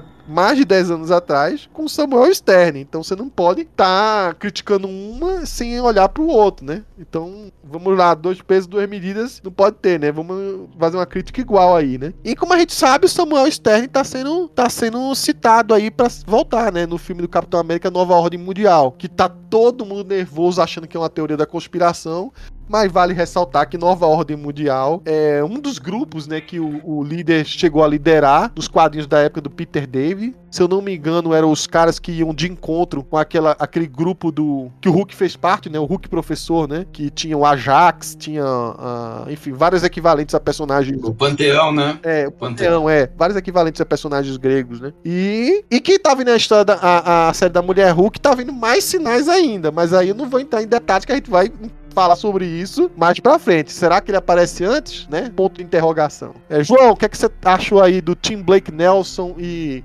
dessa, dessa, dessa construção dele e o que, que você acha de depois de 10 anos os cara dar, o cara dar as caras, hein? Cara, eu, sendo sincero, eu acho o personagem um pouco caricato aqui, né? Aquele cientista louco que não tem muita ideia do, do da moral, não tem muita moral, né? Faz, faz o que quiser. No começo, eu até fiquei um pouco destoado, né? No começo lá ele parece que realmente quer ajudar o, o Bruce, porque é, é, o Senhor Azul que quer ajudar ele a, a, se curar, né? Procurar cura. É até engraçado que chega quando depois que eles estão a Beth e o, o Bruce encontra ele ele, ele fala assim: ah, mas vamos tentar, tentar testar em você, mas as cobaias não sobreviveram. Daí o Bruce, oi? Cobaias? Como assim? Aí ele mostra lá que ele produziu um monte, né, por, pelos fins próprios, assim, ah, podemos ajudar as pessoas, podemos re replicar a fórmula. Daí o Bruce, não, a gente não quer fazer isso. E aqui eu acho ele realmente um pouco caricato. Pra ser bem sincero, nessa hora eu achei que ia aparecer dois poodles de novo. Seria legal. Vai ter de uma referência. Na verdade, é, é bem como o João falou mesmo. Fica, fica uma coisa assim muito do nada. Porque ele parecia o, o cientista maluco alívio cômico. Aí do nada, gente, ele tem que ser o vilão. Aí ele começa a falar um monte de vilanices. Sim, foi, foi do nada. E eu, eu também não, não consegui achar. Não, eu não achei vilanesco, não, sabe? Assim, eu achei ganancioso. Aquele negócio de, ah, vamos revolucionar a indústria farmacêutica, não sei o que, não sei o que lá. Pô, pra mim isso não é um, um vilão morra entendeu? Não acho tão assim, tão ruim. Mas tudo bem, mas é, é que, a visão. Mas é que, é que não parece que ele mas quer... É que, a, quando chega a... Você mostra que o cara conseguiu pegar, sei lá, uma gota de sangue e fazer aquele truque do Kisu, fazer uma sala inteira de, de sangue lá que o... Parece um, que vai atrair os vilões do Blade tudinho ali. Você, eu, eu falei assim, eu, a cara de, de... Assim, tipo, não passava nada pelo, pelo Edward Norton e pela Liv Tyler naquela hora lá, assustado com aquilo ali, tipo, meu Deus, esse cara é doido. Vamos dar uns passos para trás, porque a gente confiou no doido sem conhecer. Ele com o filme não dói de se conhecer mesmo. Mas como eu falei, né? Pra, pra mim, tipo assim, tem um, mote direcionado à vilania dele aí, que é a parte da ganância, não sei o quê. E ele não se enxerga como vilão e nem falou, ah, tô fazendo isso pra criar monstros e por aí vai. Que é uma coisa muito mais próxima do líder dos quadrinhos, né? O que eu acho legal é que fica, né, toda, toda essa história né, em volta do Senhor Azul, Senhor Azul, e no final, quando ele finalmente aparece, ele aparece de azul. Eu sei, eu sei que é uma coisa boba, mas que eu acho legal, né, que finalmente aparece lá, cara, ah, você que é o Senhor Azul? Aí ele tá lá vestindo, vestindo azul. E, mas, é, voltando essa parte do, de ser caricato, eu concordo. É, tipo, eu entendo o seu, seu ponto de vista, mas eu, eu ainda acho que, que eu não sei, essa, essa ideia de, ah, é, ser ganancioso e tal, mas eu não entendo muito bem a ideia dele, porque se ele, se ele quer, né, porque ele já não, não desenvolveu tudo que ele tinha ali, porque que nem o, o Paulo falou, ele já fez ali o lance do Kisuko, achei muito bom isso, ele desenvolveu mais um monte de sangue do, do nada ali, por que, que ele não, não seguiu em frente, por que, que ele precisava fazer aquilo ali, entendeu? Porque talvez o É. coveiro esteja certo e ele não fosse tão inteligente assim. Então ele fez tudo aquilo e depois percebeu que tava coagulado. É, pois é, né? Essa seria uma lógica muito mais próxima, né? Mas a princípio vale ressaltar que ele até define, do, no meio que ele tá estudando Bruce lá, ele até fala: Bruce, o lance não é o soro, não é o sangue, é você. O que bate um pouco com as recentes descobertas aí que, digamos assim, alteração do, do que transforma as pessoas em Hulk tá na genética, né? A, a história é o que a, a série da Mulher Hulk tá defendendo aí. E, digamos assim, os parentes do Hulk vão virar tudo Hulk e outras pessoas podem morrer, enquanto outros viram monstros. Outros viram outros tipos de monstros e por aí vai. É, só que daí tem essa parte do sangue também, né? Que caiu o sangue nele, ele já começou a se transformar. Enfim, tem, tem um monte de fatores. né? é, Essa a parte gente- do. Cara, a gente não conhece a família do Ben, né? Vai que o pai dele, a mãe dele pulou cerca e, né? Não, mas vale, vale Aí- uma coisa, gente. Quando ele fala do sangue, o problema não é o sangue, é que ele não tá querendo dizer, olha, é, a- a ge- é o sangue com a genética, até porque o teu sangue não vai produzir célula nenhuma. Sangue, por sinal, é um dos poucos tecidos humanos e que se você jogar pro outro, ele não vai é, é, é, se proliferar. Não é uma pele, não é nada assim, sabe? Não se recompõe. Sangue, o que cria sangue é medula óssea, não é, não é o, o sangue. Sangue não se renova.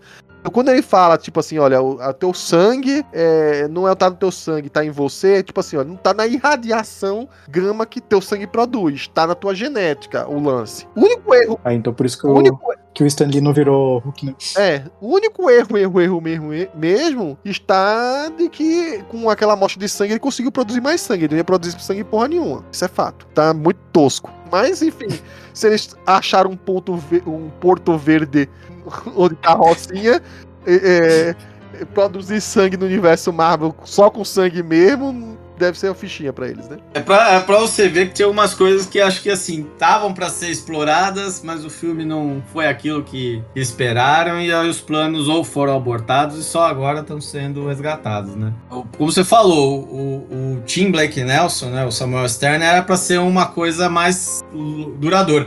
Possivelmente era capaz de ser, vai, o, o- o- um dos grandes vilões do MCU se o filme do Hulk tivesse dado certo. Que a gente já até discutiu, né? Qual seria o caminho que o MCU tomaria se o filme do Hulk tivesse feito mais sucesso que o filme do, do Homem de Ferro, né? É, na verdade, Felga, eu acho que o líder foi salvo, isso, porque se a gente for lembrar do começo do MCU, era só vilão genérico. E que morria no dia seguinte, né? É. E, mas É. vale ressaltar, viu, que o contrato do, do Tim Blake Nelson era pra três filmes. E ele tá voltando agora ainda sob o mesmo contrato. Ele tem mais dois filmes.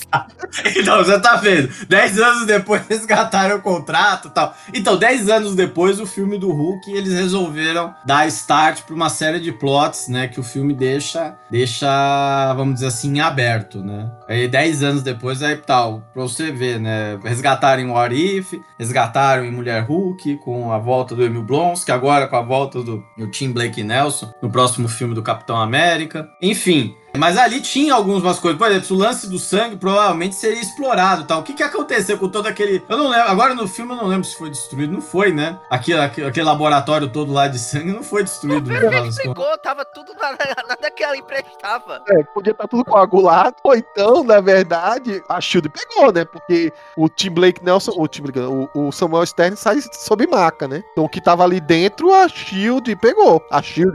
Aí, se tu lembrar, a Viúva Negra, ela comenta que que a Shield tava com- no espaço do Banner depois do, do evento desse filme. Então, faz sentido. Sim, né? Mas é, o- é, vamos dizer assim, todo esse material que aconteceu depois, né? O próprio Tim, o próprio Samuel Stern ficou em 10 anos aí em off, né, tal. É quem tá acompanhando a, a mulher, a série da Mulher Hulk, tá vendo aí alguns pontos que parecem ter, é, parece, né? Ainda não é confirmado, mas parece ter alguma conexão aí com esse detalhe, né?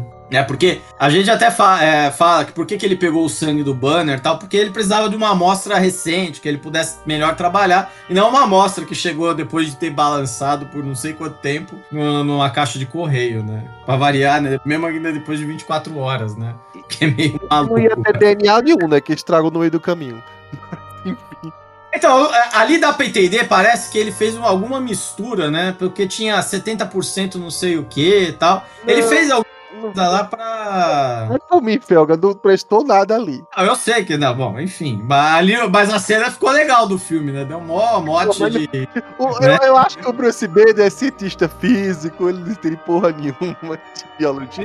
Ele chegou, ele chegou lá, viu um monte de coisa de sangue e falou: pronto, vai, vai surgir agora os cachorros, né? E eu vou entrar no- de novo nessa.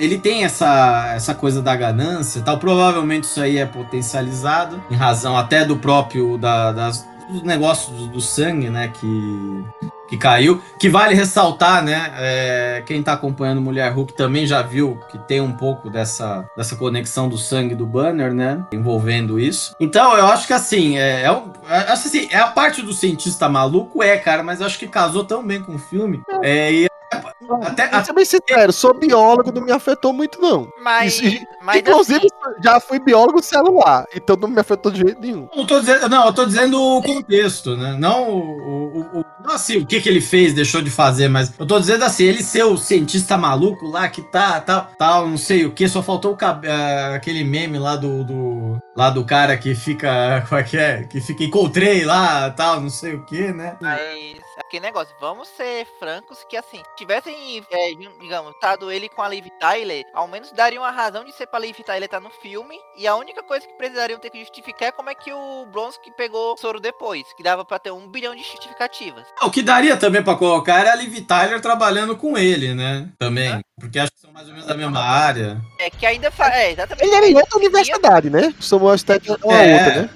Só que é da universidade em Nova Ah, York. é, que não existe, por sinal, É. né? É, não sei, não sei qual Na, universidade. vi- se- na vida real não existe. A Empire É. State não existe.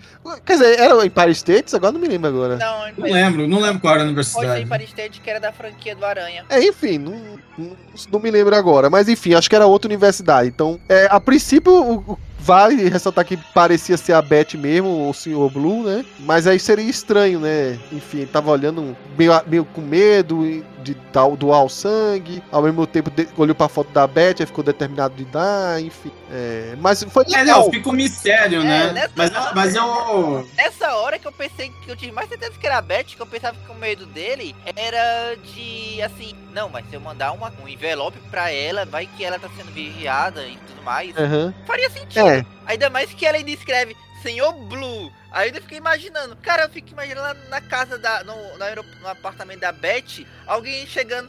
Ei, você é chamado de Senhor Blue?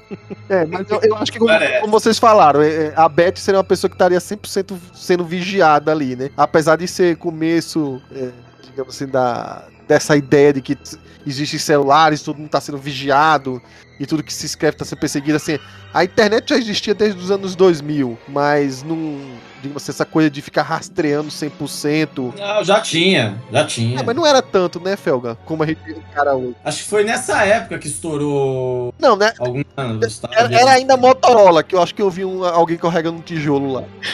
Não era, não era o nível que acho que talvez temos hoje, redes sociais, obviamente, tal. Mas rastrear a mensagem e tal. Aquela, aquela cena do, do e-mail lá do. Sim, sim, isso. Sim, internet, Ah, internet mas- de, escada eu sei que tinha isso, fato. E não tinha Não, não, tinha. naquela época? 2008 já tinha banda larga, por ver, pelo amor de Mas explica, algum momento explica como que eles se conheceram, tipo, como eles começaram a manter contato um com o outro sem se conhecer, o Senhor Azul e o Senhor Verde, né, no caso? Porque, Então, era uma rede encriptada, Ah, né? é? Não Ah, eu acho que foi isso aqui. aham, O João não entendeu nada, porque o João é muito novo. é, eu fiquei, mosquei aqui. O Mirk. Era um Mirk, né? O Felga vai entender isso. Né? Pra você ver, eu tô ficando velho. É, Ah, não, você não sabe quem é CQ mesmo? Não, eu não peguei referência disso. nossa, Não, brother, vocês eu têm tô que ter, ficando vocês muito velho. João, ele tinha uns 5 anos quando assistiu esse filme a primeira vez. João, você tinha quantos anos? Vale ressaltar. Você viu nos cinemas? Não, eu vim em casa naqueles DVD de feira, sabe? Eu Tá tinha, acho tá que tinha uns Era- 8, 9 anos. era bem Eu jovem. tinha 8 anos. Oito anos. É, Beleza. então- eu, eu, eu acho oito legal isso. O João é o cara que tu mencionou, ele é a segunda geração já. Não, acho que é a primeira, É a primeira. primeira. Primeira. A segunda, enca- ele- a primeira, quando eu falo assim, é que era criança e não sei. Depende, peraí, João, faça saber agora. João, é Tobey, Andrew ou Tom? Tobey Anderson. Ah, eu prefiro. Homem-Aranha, você prefere o Tom, o Tom qual? Tom Holland? Tobey. É, não, tá Tobey. vendo? Ah, o Ele, é, ele é segunda geração, ele é. É, mas é, é do UCM, seria, do, do Marvel em geral, ele é a segunda. A do CM é a O primeira. UCM é, é, é a primeira, eu considero assim. Ah, sim, sim, entendi, entendi. Você é a segunda na, na É, Marvel então geral. são, são três gerações mesmo. Então, o que ele usa lá, Coveiro, é um negócio de comunicação encriptada, né? Agora, é um aplicativo que tem em todos os computadores, certo? Muito viajado aquilo. O, o MSN, ó, vou começar a falar coisa de velho agora. É, É, eu- é, é- recente, MSN o João usou. Sim, sim. Ah, tá, sim. tá, mas já, já, tem um, já tem uns mais de 10 anos, né? É, por baixo. Enfim, o que ele usa lá é um aplicativo que parece realmente o ICQ. O que, que era o ICQ na, no, no final da, do começo de 2000? Tal, era um. Era, como é que fala? Era o WhatsApp da época, vamos dizer. Só que no computador físico. Só no computador, só, só, só tinha em computador. É, você tinha Mas- tipo um, um númerozinho e você adicionava as pessoas, não tinha fórum, não tem nada. Você adicionava o númerozinho das pessoas, que não era um celular. acho que foi um dos primeiros comunicadores instantâneos. Sim, sim, fala. sim.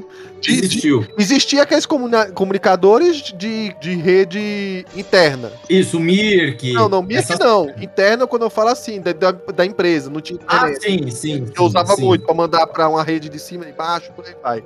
Enfim, trabalhava em congresso, essas coisas. Mas enfim, voltando. Mas o primeiro. dos Voltando, a gente tá, muito longe disso aí agora. Você ia comentar que é mais legal configurar o socket e ficar conversando pra subir a socket. Bom, mas vol- voltando, deixa a velharia de lado aí. Então a gente tem o, o Samuel Stern se transformando, e ao mesmo tempo surge a grande criatura lá, que é o, o abominável, né? Diz, olha, vira uma coisa abominável, por aí vai.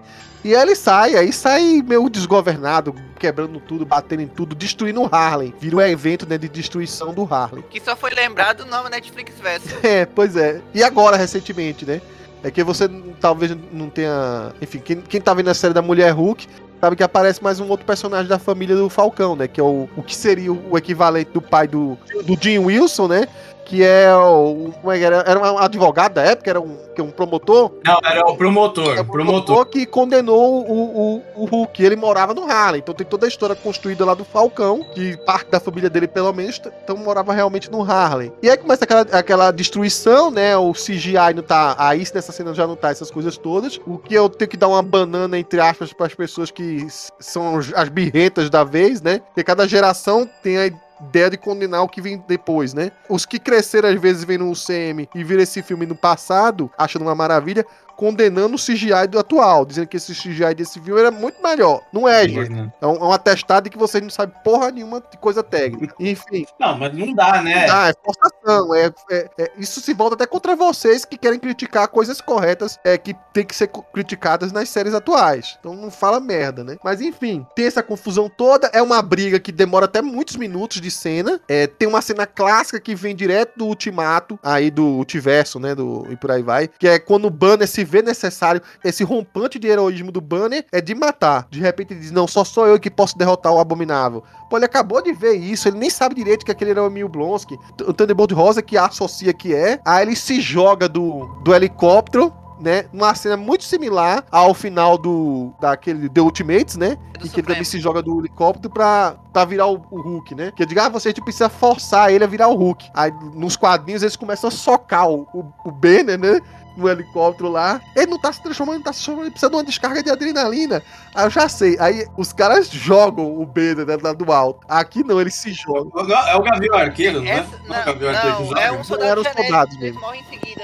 O Gavião Arqueiro faz é, o antídoto nele depois. O que É. eu achei ruim Ah. nessa cena foi que, assim, pô, eles pegaram uma cena foda dos quadrinhos, e mas o senso de urgência foi no mínimo. Porque tem aquele lenga-lenga todo deles conversando pra explicar que agora ele vai ser um herói. Aí ele passa três horas conversando com a Beth, aí ele pula lentamente, aí eles ainda vão ficar olhando assim na janelinha, aí depois a, a- o Rosa ainda fala, Beth, Beth, olha ali, ó, a carretera, como se fosse turista, teria sido melhor se no espelho ele tivesse sido jogado mesmo pelo, pelos soldados, tipo, o Rosa chegasse, cara, eu só não tenho mais alternativa, só tem uma coisa com- que eu posso confiar, o que? Aí pá, empurra ele, alguma coisa assim. Pois é, aí tornaria o Ross muito mais filha da mãe, né? Mas seria um negócio bem curioso. Mas enfim, do nada o filme dá uma, uma viradinha assim pro lado pra, de repente, um cara que tava todo meio que pra baixo, por aí vai, tinha acabado de se curar, não sabia se ia dar certo ou não. E aí ele decidiu se, se auto-dar uma descarga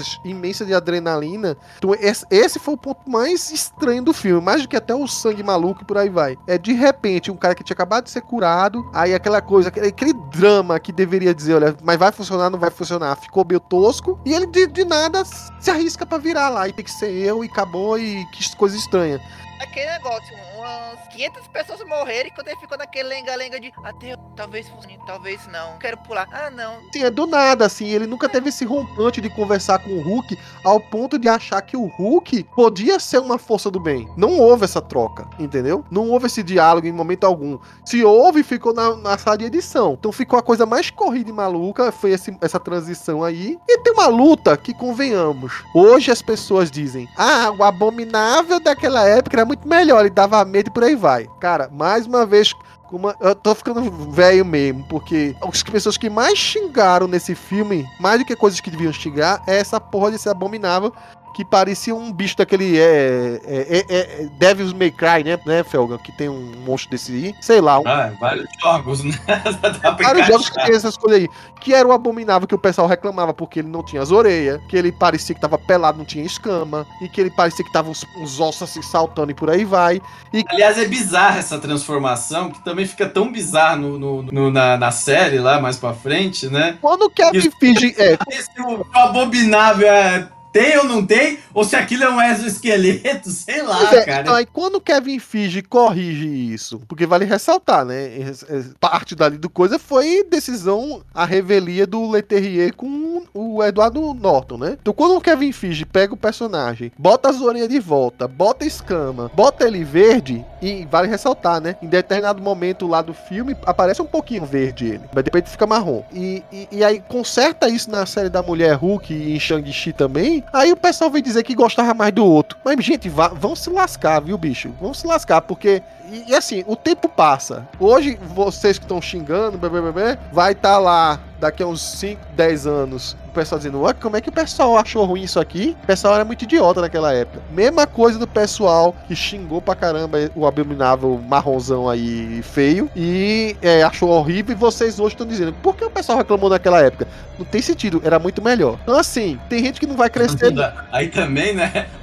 Tem gente que não vai crescer nunca, sabe? Não vai entender que essas coisas são de geração. Cabe a algumas pessoas mais lúcidas, né? Perceber que é, é, é, isso é uma questão de, de memória afetiva. Eu não sei, aí vou até pegar o João aí se ele acha realmente esse Emil Blonsky mais bonito, mais feio, ou se tá pior, se tá melhor do que o atual. Mas enfim. Mas é um pouco de memória afetiva que fica e você associa com aquilo. Principalmente quem nunca leu um quadrinho, tá? Mas mesmo que não tivesse lido. As coisas evoluem. Você pode dizer agora que ele tá numa transformação total. O Hulk não, não evoluiu do, do que era o primeiro Hulk lá, que era o CGI meio porco, pra o momento do Hulk professor agora. Eu, vai que ele criou as escamas que faltava, botou as orelhas da primeira transformação que não tinha e por aí vai. Tá evoluindo. Ah, que eu ia falar era isso, que dá pra justificar mudança de coisa, porque isso aí parece que foi uma tentativa ruim de tentar fazer o, o abominável do Ultimate. E não tinha orelha, era todo. e Não, não tinha escamas. Pode dizer, não, é porque era, foi a primeira transformação, ele ainda tava em mutação e tudo mais. Ele ia mudar a forma, e agora essa forma atual é a forma dele, professor abominável, já que ele bem consegue con- é, controlar que nem o professor Hulk. Uhum. Diferença é que o professor Abominável é, gosta de manter os seus chinelos. É, é- é o hippie, o professor hippie abominável, né? João, e aí? Vo- Você aí, essa cena final, pra mim é meio que questionável, mas você deve ter alguma boa memória afetiva dela. E fala aí o que, que você achou dessa luta final e do abominável e do que tá rolando com ele hoje. Olha, sendo sincero, da luta final eu não tenho uma memória muito boa, não. Porque eu lembro que eu achava meio, sabe aquele momento um pouco chato? Porque eu sei que tem filmes assim que são ruins e a gente tem uma memória afetiva. Por exemplo, é X-Men 3, o confronto final. Eu acho esse filme, tipo, divertido, porque quando eu era menor, eu assistia e, tipo, meu Deus, porrada, sabe? Homenzinho A poder. memória- Isso é uma memória afetiva. É um filme ruim, sua um filme horroroso. Devia que Mas com o roteirista. É, diz, diz que é, diz que é. Só que eu não tinha tanta empatia pelo Hulk, então, tipo, não era um personagem que me chamava tanta atenção. Nunca foi um personagem assim que eu fui muito próximo. Então, quando eu assisti o filme, eu achei um pouco, sei lá, meio sem graça, sabe? Tipo, os dois assim, saindo na porrada. Hoje, hoje em dia, tipo, assistindo assim, eu acho, tipo, a cena ok, sabe? Tipo, nada grandioso. É, eu concordo também com o que você disse, que a mudança é um pouco do meio que do nada. Eles tentam ali dar uma, uma transformada no Hulk, naquela parte lá que, que ele vai levar a, a Beth, né, saindo lá da universidade, falando ali que ele tem um, um certo carinho, mas ali seria mais um, um amor pessoal dele, do Bruce, pela Beth, né? Não seria, tipo, realmente ele. O, o Hulk, ele é um herói que vai lutar por outras pessoas. Então isso daí realmente é uma coisa um pouco jogada e saiu do nada pra, pra lugar nenhum também. E aí até que depois né, ele vai lá, salva de novo a Beth, na parte lá do, do helicóptero, que o helicóptero cai lá, vai tá quase explodindo também. Então, cara, eu sendo sincero, eu acho assim a cena ok, não acho nada demais também, não acho, tipo, a cena horrorosa. Tem, tem tantos filmes piores aí com cenas é, bem mais, mais é, questionáveis, né? Mas em relação à evolução do personagem fisicamente, né, visualmente, eu acho a, a versão hoje em dia muito mais interessante, né? Porque é mais fiel aos quadrinhos. Aí sim, eu, porque eu lembro que eu assisti o desenho, outros desenhos quando eu era mais novo. E a, a versão atual do personagem dentro do MCU me lembra mais da, da versão dos desenhos antigos. Então aí já tenho. Já, eu, eu acho mais atrativo, acho mais bacana. Obviamente ali era uma coisa um pouco mais, mais realista, né? Também é muita coisa puxada ali da, daquela época do universo Ultimate, que eram tentava ser um pouco mais pé no chão, então tem essa transformação, né, do personagem e tal. E em relação ao, ao desenvolvimento do personagem hoje em dia, tipo, cara, eu- que nem a gente falou, mano, as pessoas mudam.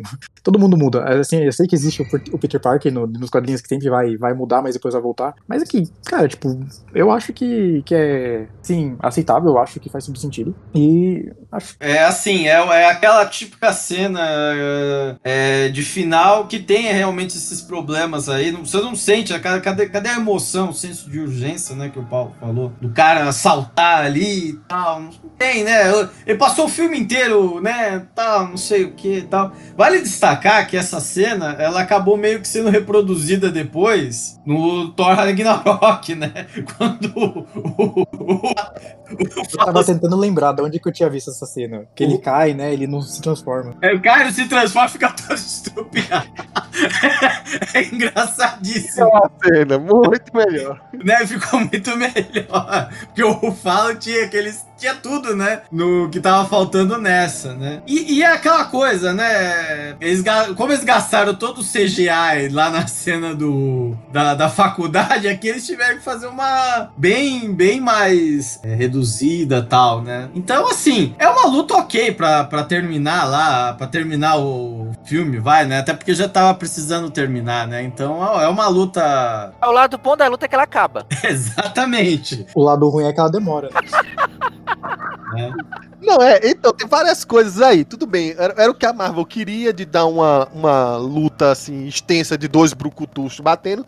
Porque fãs do Hulk sempre pedem isso. Eles querem ver confronto do Hulk com Thor, com coisa, por aí vai. E tava faltando isso nos quadrinhos. isso só demonstra que o fã do Hulk não merece Eu consideração. acho que eu- eu é geral, a gente, quer, a gente quer todo mundo se bater numa hora. Então, só que assim, até então, o que é que os fãs tinham nos filmes do Hulk? O Hulk batendo em cachorro, o Hulk batendo no vento, que era o pai dele, e o Hulk batendo em tanque, por aí vai. Então filme. E era. aqui o Hulk brigando com o trovão É, também. É, é, o vento, o trovão, Tinha o Hulk, que era um homem pintado usando uma sandália verde, lutando contra o Gimli no julgamento do incrível Hulk. Não Sim, isso. peraí, tô esquecendo é, a série, que a série tem um apelo muito grande, inclusive no Brasil. Não, é que tem uns, não. Tem uns três filmes também. Tem um filme, inclusive, que ele enfrenta o Thor. Mas assim, mas tô falando, tô esquecendo de lá. Tô falando do Hulk, Hulk é, depois dos anos 2000, tá? E o cara não tinha, então tava aquele desejo. Então entregou lá uma briga que pra mim, tudo bem, é, não tá excelente nem nada. É, pra mim incomoda muito mais o, o Abominável e também não tem, não tem nenhum, nada de heroísmo, a não ser quando a Beth tá em perigo, né, do Hulk. Vemos, é porrada, porrada. Quando acaba finalmente que ele derrota lá o Abominável, que eu achei que ia matar, porque é, em determinado momento um dos filmes supostamente mata o Ob Obadiah Stane, né, do outro lado, que é o Homem de Ferro. Do Hulk deixa, vai que ele tinha planos pro Abominável em si, né? Então quase sufoca, achei que ia matar de vez, mas não matou. E aí quando o Hulk parte, que sei lá, pra ter qualquer outra coisa, eles, eles fazem o Hulk sair pulando pelos prédios, como se fosse um Homem-Aranha, aquele final de Homem-Aranha, e acabou. Quer dizer, não acabou 100%, porque tem uns, uns desfechos finais pra história, e termina com aquela cena pós-crédito, não, não com a cena pós-crédito do, do, do mas a cena final, final, quase pós-crédito, né, final, do Edward Norton dizendo que ele tem que aprender a, a se controlar, né? Que ele faz yoga. Aí vem outro revés que a galera não entende, sabe? Quem viu aquele filme no final, lembrei, ele vai começar a controlar o Hulk. E já falava em Professor Hulk naquela época. Não sei, não sei se alguém lembra disso, mas já se falava em Professor Hulk naquela época. Aí hoje acontece do Hulk tá controlando as emoções e fazendo yoga, o pessoal parece que buzina. Mas o filme, nada mais nada menos que naquele final, cantou a bola para o que seria a evolução do Hulk que a gente Ele passa o filme inteiro fazendo yoga, fazendo técnica de respiração. Então o que, que É o que eu tô falando, que tem determinado momento, termina o filme ele acendendo os olhinhos verde e sorrindo como se fosse ele mesmo. Como se dizia, em algum momento eu vou aprender a ser o Hulk. E o Hulk ser eu. É, na verdade, tem duas coisas aí. A primeira é que acho que foi Tufo Felga que mencionou que ele foi pra mesma casa de campo da Wanda, que já liga vários vermelhos. A segunda é que o Laterrier, depois ele falou no, em entrevistas, como ele não sabia se o Hulk ia ser um herói ou ia ser o vilão do filme dos Vingadores, ele colocou aquele final ambíguo pra dizer assim: ah, não, talvez o Bruce tenha aprendido a controlar o Hulk. Ou então, olha, o Bruce foi dominado pelo Hulk, ele vai ser o próximo vilão do filme dos Vingadores, uma coisa assim.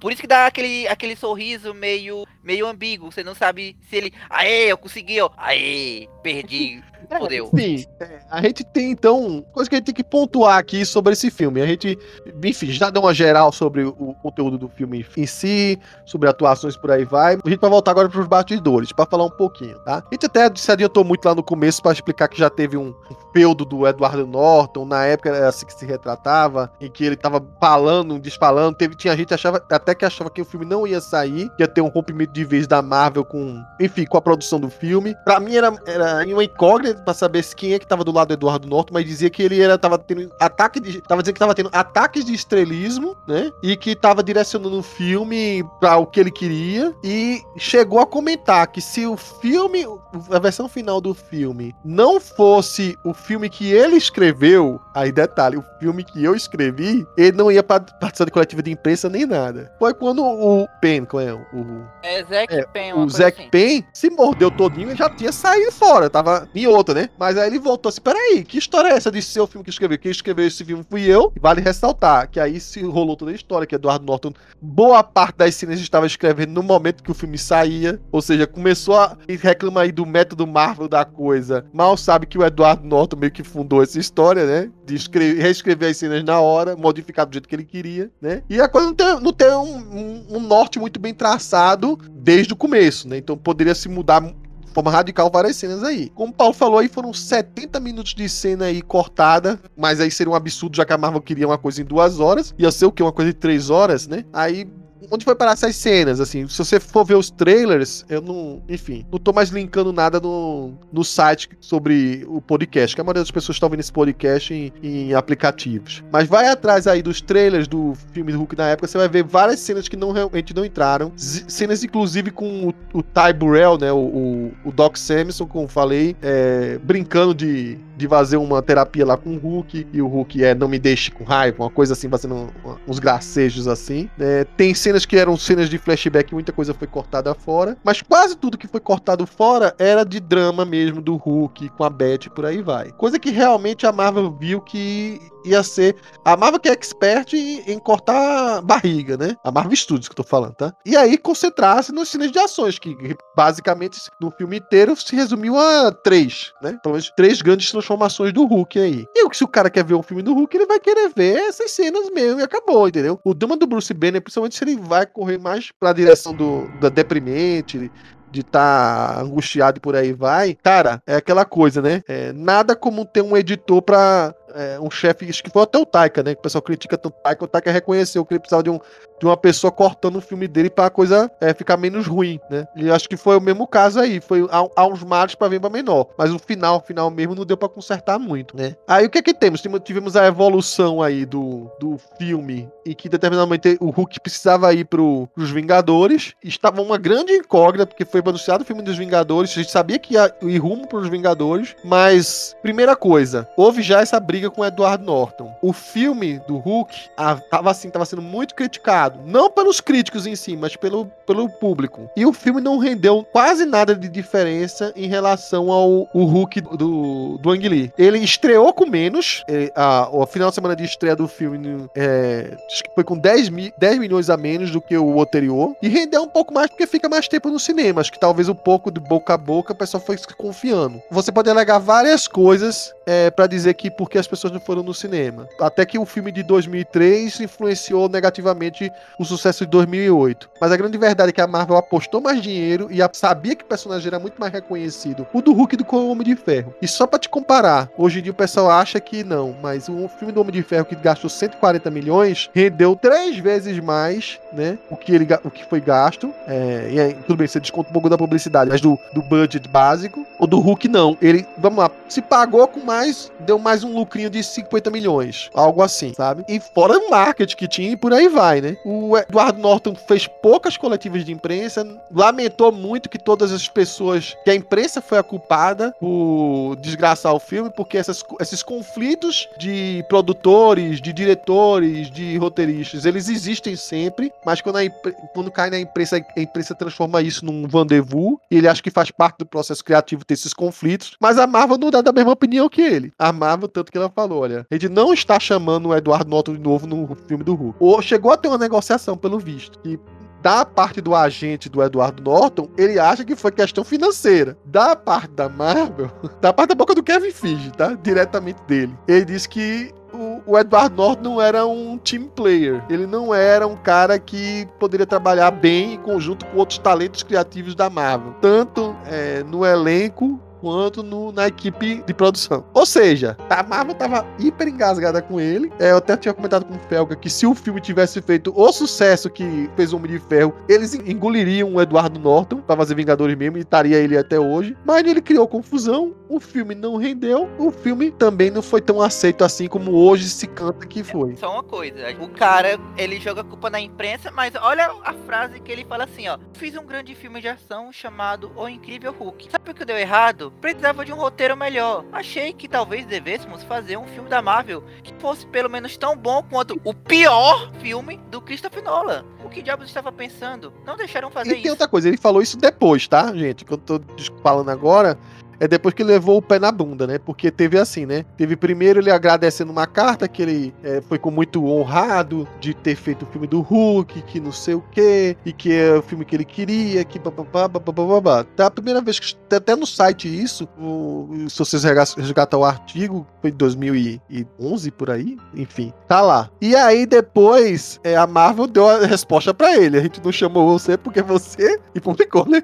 Que você não sabe trabalhar em grupo. Aí ele deu outra resposta resposta atravessada. Quer dizer, ele achou que tinha acabado na boa, que foi só uma coisa financeira. A Marvel disse que não foi só coisa financeira e deu no que deu. Mas enfim, pessoal, é, é coisas que acontecem. Assim, não, é não era a primeira vez que a Marvel ia substituir alguém, né? Vale ressaltar. Eu acho que no, no caso do Terrence lá, o Atux, que era o primeiro máquina de combate, foi até meio injusto com ele, né? Que era uma questão aí sim de salário. E a, a Marvel foi meia. A Marvel não, né? Wick Permuta, né? Foi meio é, filha da mãe com ele, né? Tipo, quer dizer, a gente, quer a gente aceita pagar e dobrar o salário do Robert Downey Jr., o seu não. Vale ressaltar, né? Ele, ele ia ser um personagem chave, né? Ele ia aparecer como máquina de combate, né? Mas também teve outra razão pela qual fizeram isso, que, sim, claro que teve muita briga de coisa e o Permuta é uma das criaturas mais abjetas que tem na, na indústria. Uhum. Mas, aparentemente, no primeiro filme, não deu liga entre ele e o diretor. Por favor, ele gastou muitas é, refilmagens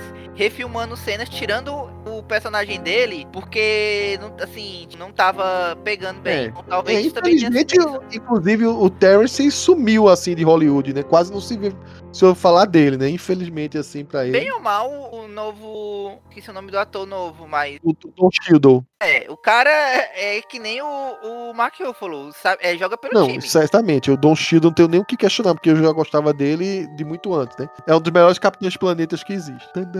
Quem pegou, pegou. Só, só uma coisa, né? É, é, é difícil imaginar o Edward Norton também por muito tempo no mesmo papel, né? Não ia mesmo, cara. Não acho que seja por salário, seja porque o cara tava intragável, seja porque ele não sabia trabalhar em equipe e tal. Assim, o Rufalo hoje atende toda uma série de coisas que não dá pra imaginar hoje o Hulk, o Bruce Banner, se não o Mark Ruffalo. É, é difícil mesmo, né? O- Fel, ainda, e ainda tem uma outra coisa bem pior. Porque quando chegou o filme dos Vingadores, adivinha quem foi o primeiro roteirista? foi o Zack Penn. Exatamente. Aí chegou. O Joss Whedon depois ele fala que ele viu o roteiro, achou uma bosta, jogou fora e começou do zero. Ele fala que ele começou do zero. Tipo, vou, vou limpar aqui. Word vazio, novo documento. Começou, pá, pá, pá, pá, pá. Fez o roteiro todinho. Chegou no final, o Zack. Não, mas. olha, Aquele roteiro que tá ali na lixeira é meu. Então o filme é meu. Aí botaram o nome dele dos créditos. Agora tu imagina a briga. Zack Penn, é, Joss Whedon e Edward Norton brigando pelo roteiro de Vingadores. Nossa, não ia dar certo nunca, não. A pessoa que vai entrar na Marvel é, sabe que ela tem uma pressão, seja diretor, seja roteirista, seja ator, né? Ela tem uma pressão muito grande de valorizar a IP dela e de manter a IP dela sob a tutela do Kevin Feige.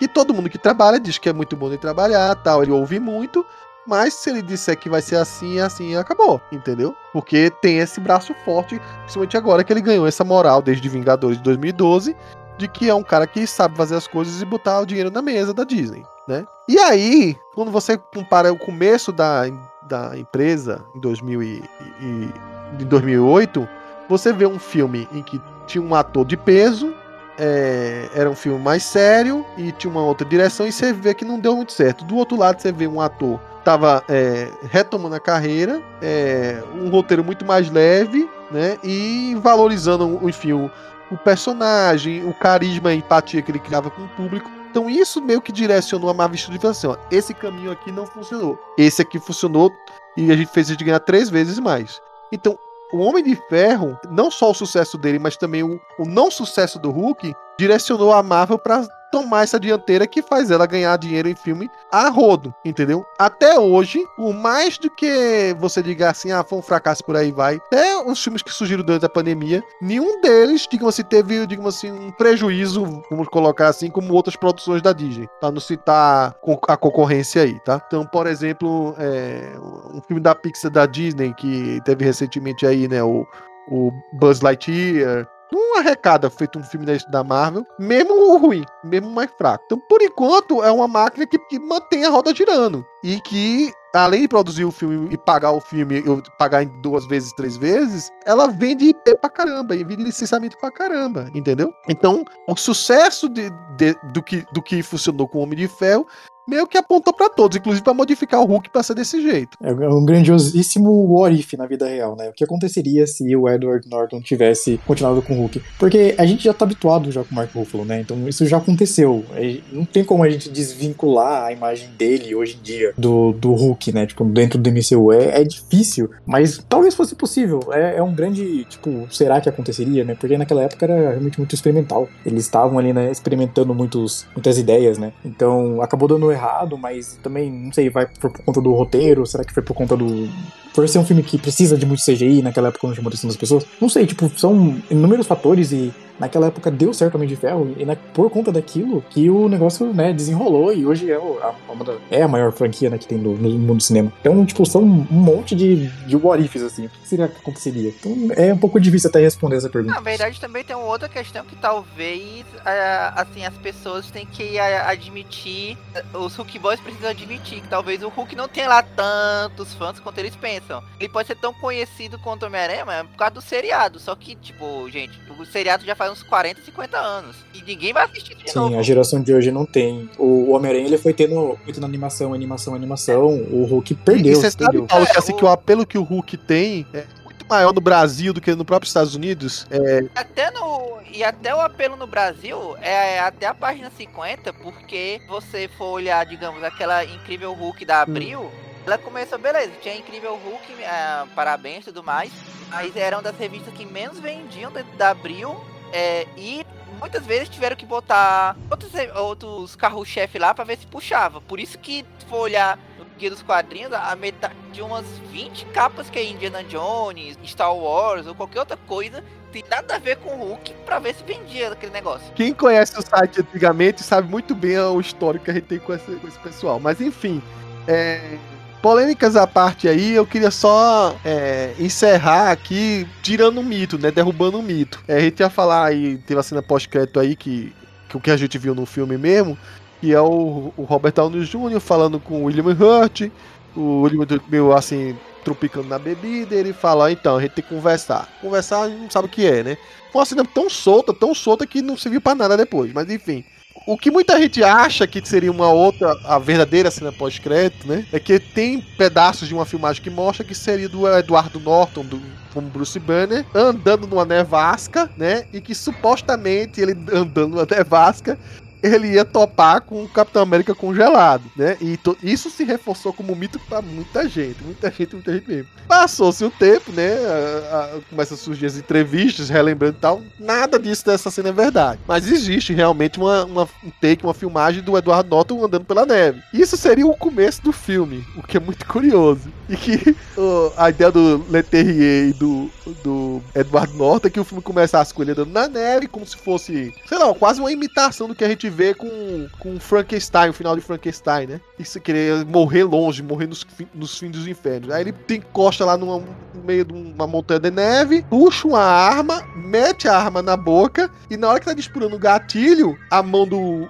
Edward Norton se transforma em Hulk e quebra a arma. Como se fosse o Hulk impedindo ele de morrer, de, de, de se matar, né? E é uma coisa que na época tava até muito comum nos quadrinhos, dizendo que o, o, o, Bru- o Bruce Banner seria imortal, porque o Hulk nunca permitiria que ele morresse, por mais que ele tentasse se matar. Na verdade, essa, essa É referenciado depois, é né? referenciaram depois, mas Eles comentam. essa cena aí, na verdade, o Edward Norton chegou assim pro Leiterrier, cara, eu sei escrever. Aí mostrar a cena assim, tá aqui ó, primeira cena, vai ser um negócio foda, vai mostrar que é um negócio muito adulto, muito sério.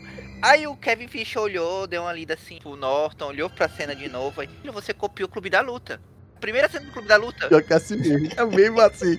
E vale ressaltar, né, que aí o, o aí da própria boca do Kevin Feige falou assim, mas nem fudendo que eu vou começar um filme que é pra atingir todos os públicos com alguém enfiando uma arma na boca pra dar um tiro. Nossa, tá louco. É como o Paulo até comentou, né? Hoje a gente tem um padrão de filme do super-herói que consolidou, né? Aí a gente pode discutir quando consolidou, não. Na minha cabeça consolidou em, em Vingadores do lá de 2012, né? E era um padrão que já vinha sendo consolidado desde pelo menos esse primeiro Homem de Ferro. Mas na época, o, o, o referencial era, ter, era colocar tudo no negócio bem dark, né? A gente tava aí com a, com a trilogia do, do Batman. Na época, 2007, era o Nolan. Aí No, mas já, já tinha os três filmes? Não, só tinha tinha o Cavaleiro é, das Cavaleiro Trevas. que foi o que Então, que, que era o grande. Que era, que era o paradigma. E, era, e assim, foi o paradigma que fez bilhão, né? Se eu não me engano, foi um dos primeiros filmes da, de, da- do gênero que fez bilhão. Aí, meu, todo mundo queria pegar essa referência, né? É, foi assim, É, na naquela. época faz sentido. Aí é até o que eu tinha comentado com o Coveiro mais cedo. Praticamente tem um, tem um episódio do DuckTales, tem um, um diretor que é o Christopher Nolan todo querendo fazer uma versão sombria de um herói. Não, esse aqui é o meu drama psicológico. Aí vem um produtor que quer botar piadinha, circo e tudo mais. Aí, o que você fez com minha obra-prima densa e psicológica? Agora imagine esse sendo o Edward Norton. Aí chega o Kevin Fisher. Eu coloquei mala, é, malabaristas com serras elétricas. De nada. Melhorei esse filme. Mas, mas quando você para pra analisar toda a, a estética dos anos 2000, né? Depois que quebrou ali os anos 90, era tudo muito dark, né? Tinha, sei lá, o filme do, do Matrix, os X-Men, eles eram ali super-heróis, mas se, se vestiam todos de preto. Então, tipo, é até uma coisa de, da cultura mesmo, né? A música, a gente tinha músicas dançantes de eletrônica pop, depois foi pra um punk rock, todo mundo era gótico, era emo. Então, tipo, essa quebra dos anos 2000 realmente, né, era uma coisa um pouco mais, mais triste, né? Um pouco mais, mais sério. Aí, com o tempo, isso foi, foi se quebrando. Então, eu vejo muita estética do filme dentro do, da época ali. Eu vejo outros filmes de super-herói e consigo é, identificar, por exemplo, Transformers, outros filmes assim, com, com esse filme do Hulk. Então, pessoal, e com, com isso aqui a gente acho que deu pra cobrir bastante coisa. E aí a gente encerra aqui nosso Nominata meio meia e vai usar boa parte do que a gente falou aqui como parâmetro quando for falar daqui a pouquinho sobre o podcast da série da Mulher Hulk. Então, obrigado mais uma vez aí vocês que participaram, o pessoal também que está nos ouvindo e até a próxima. Tchau, tchau.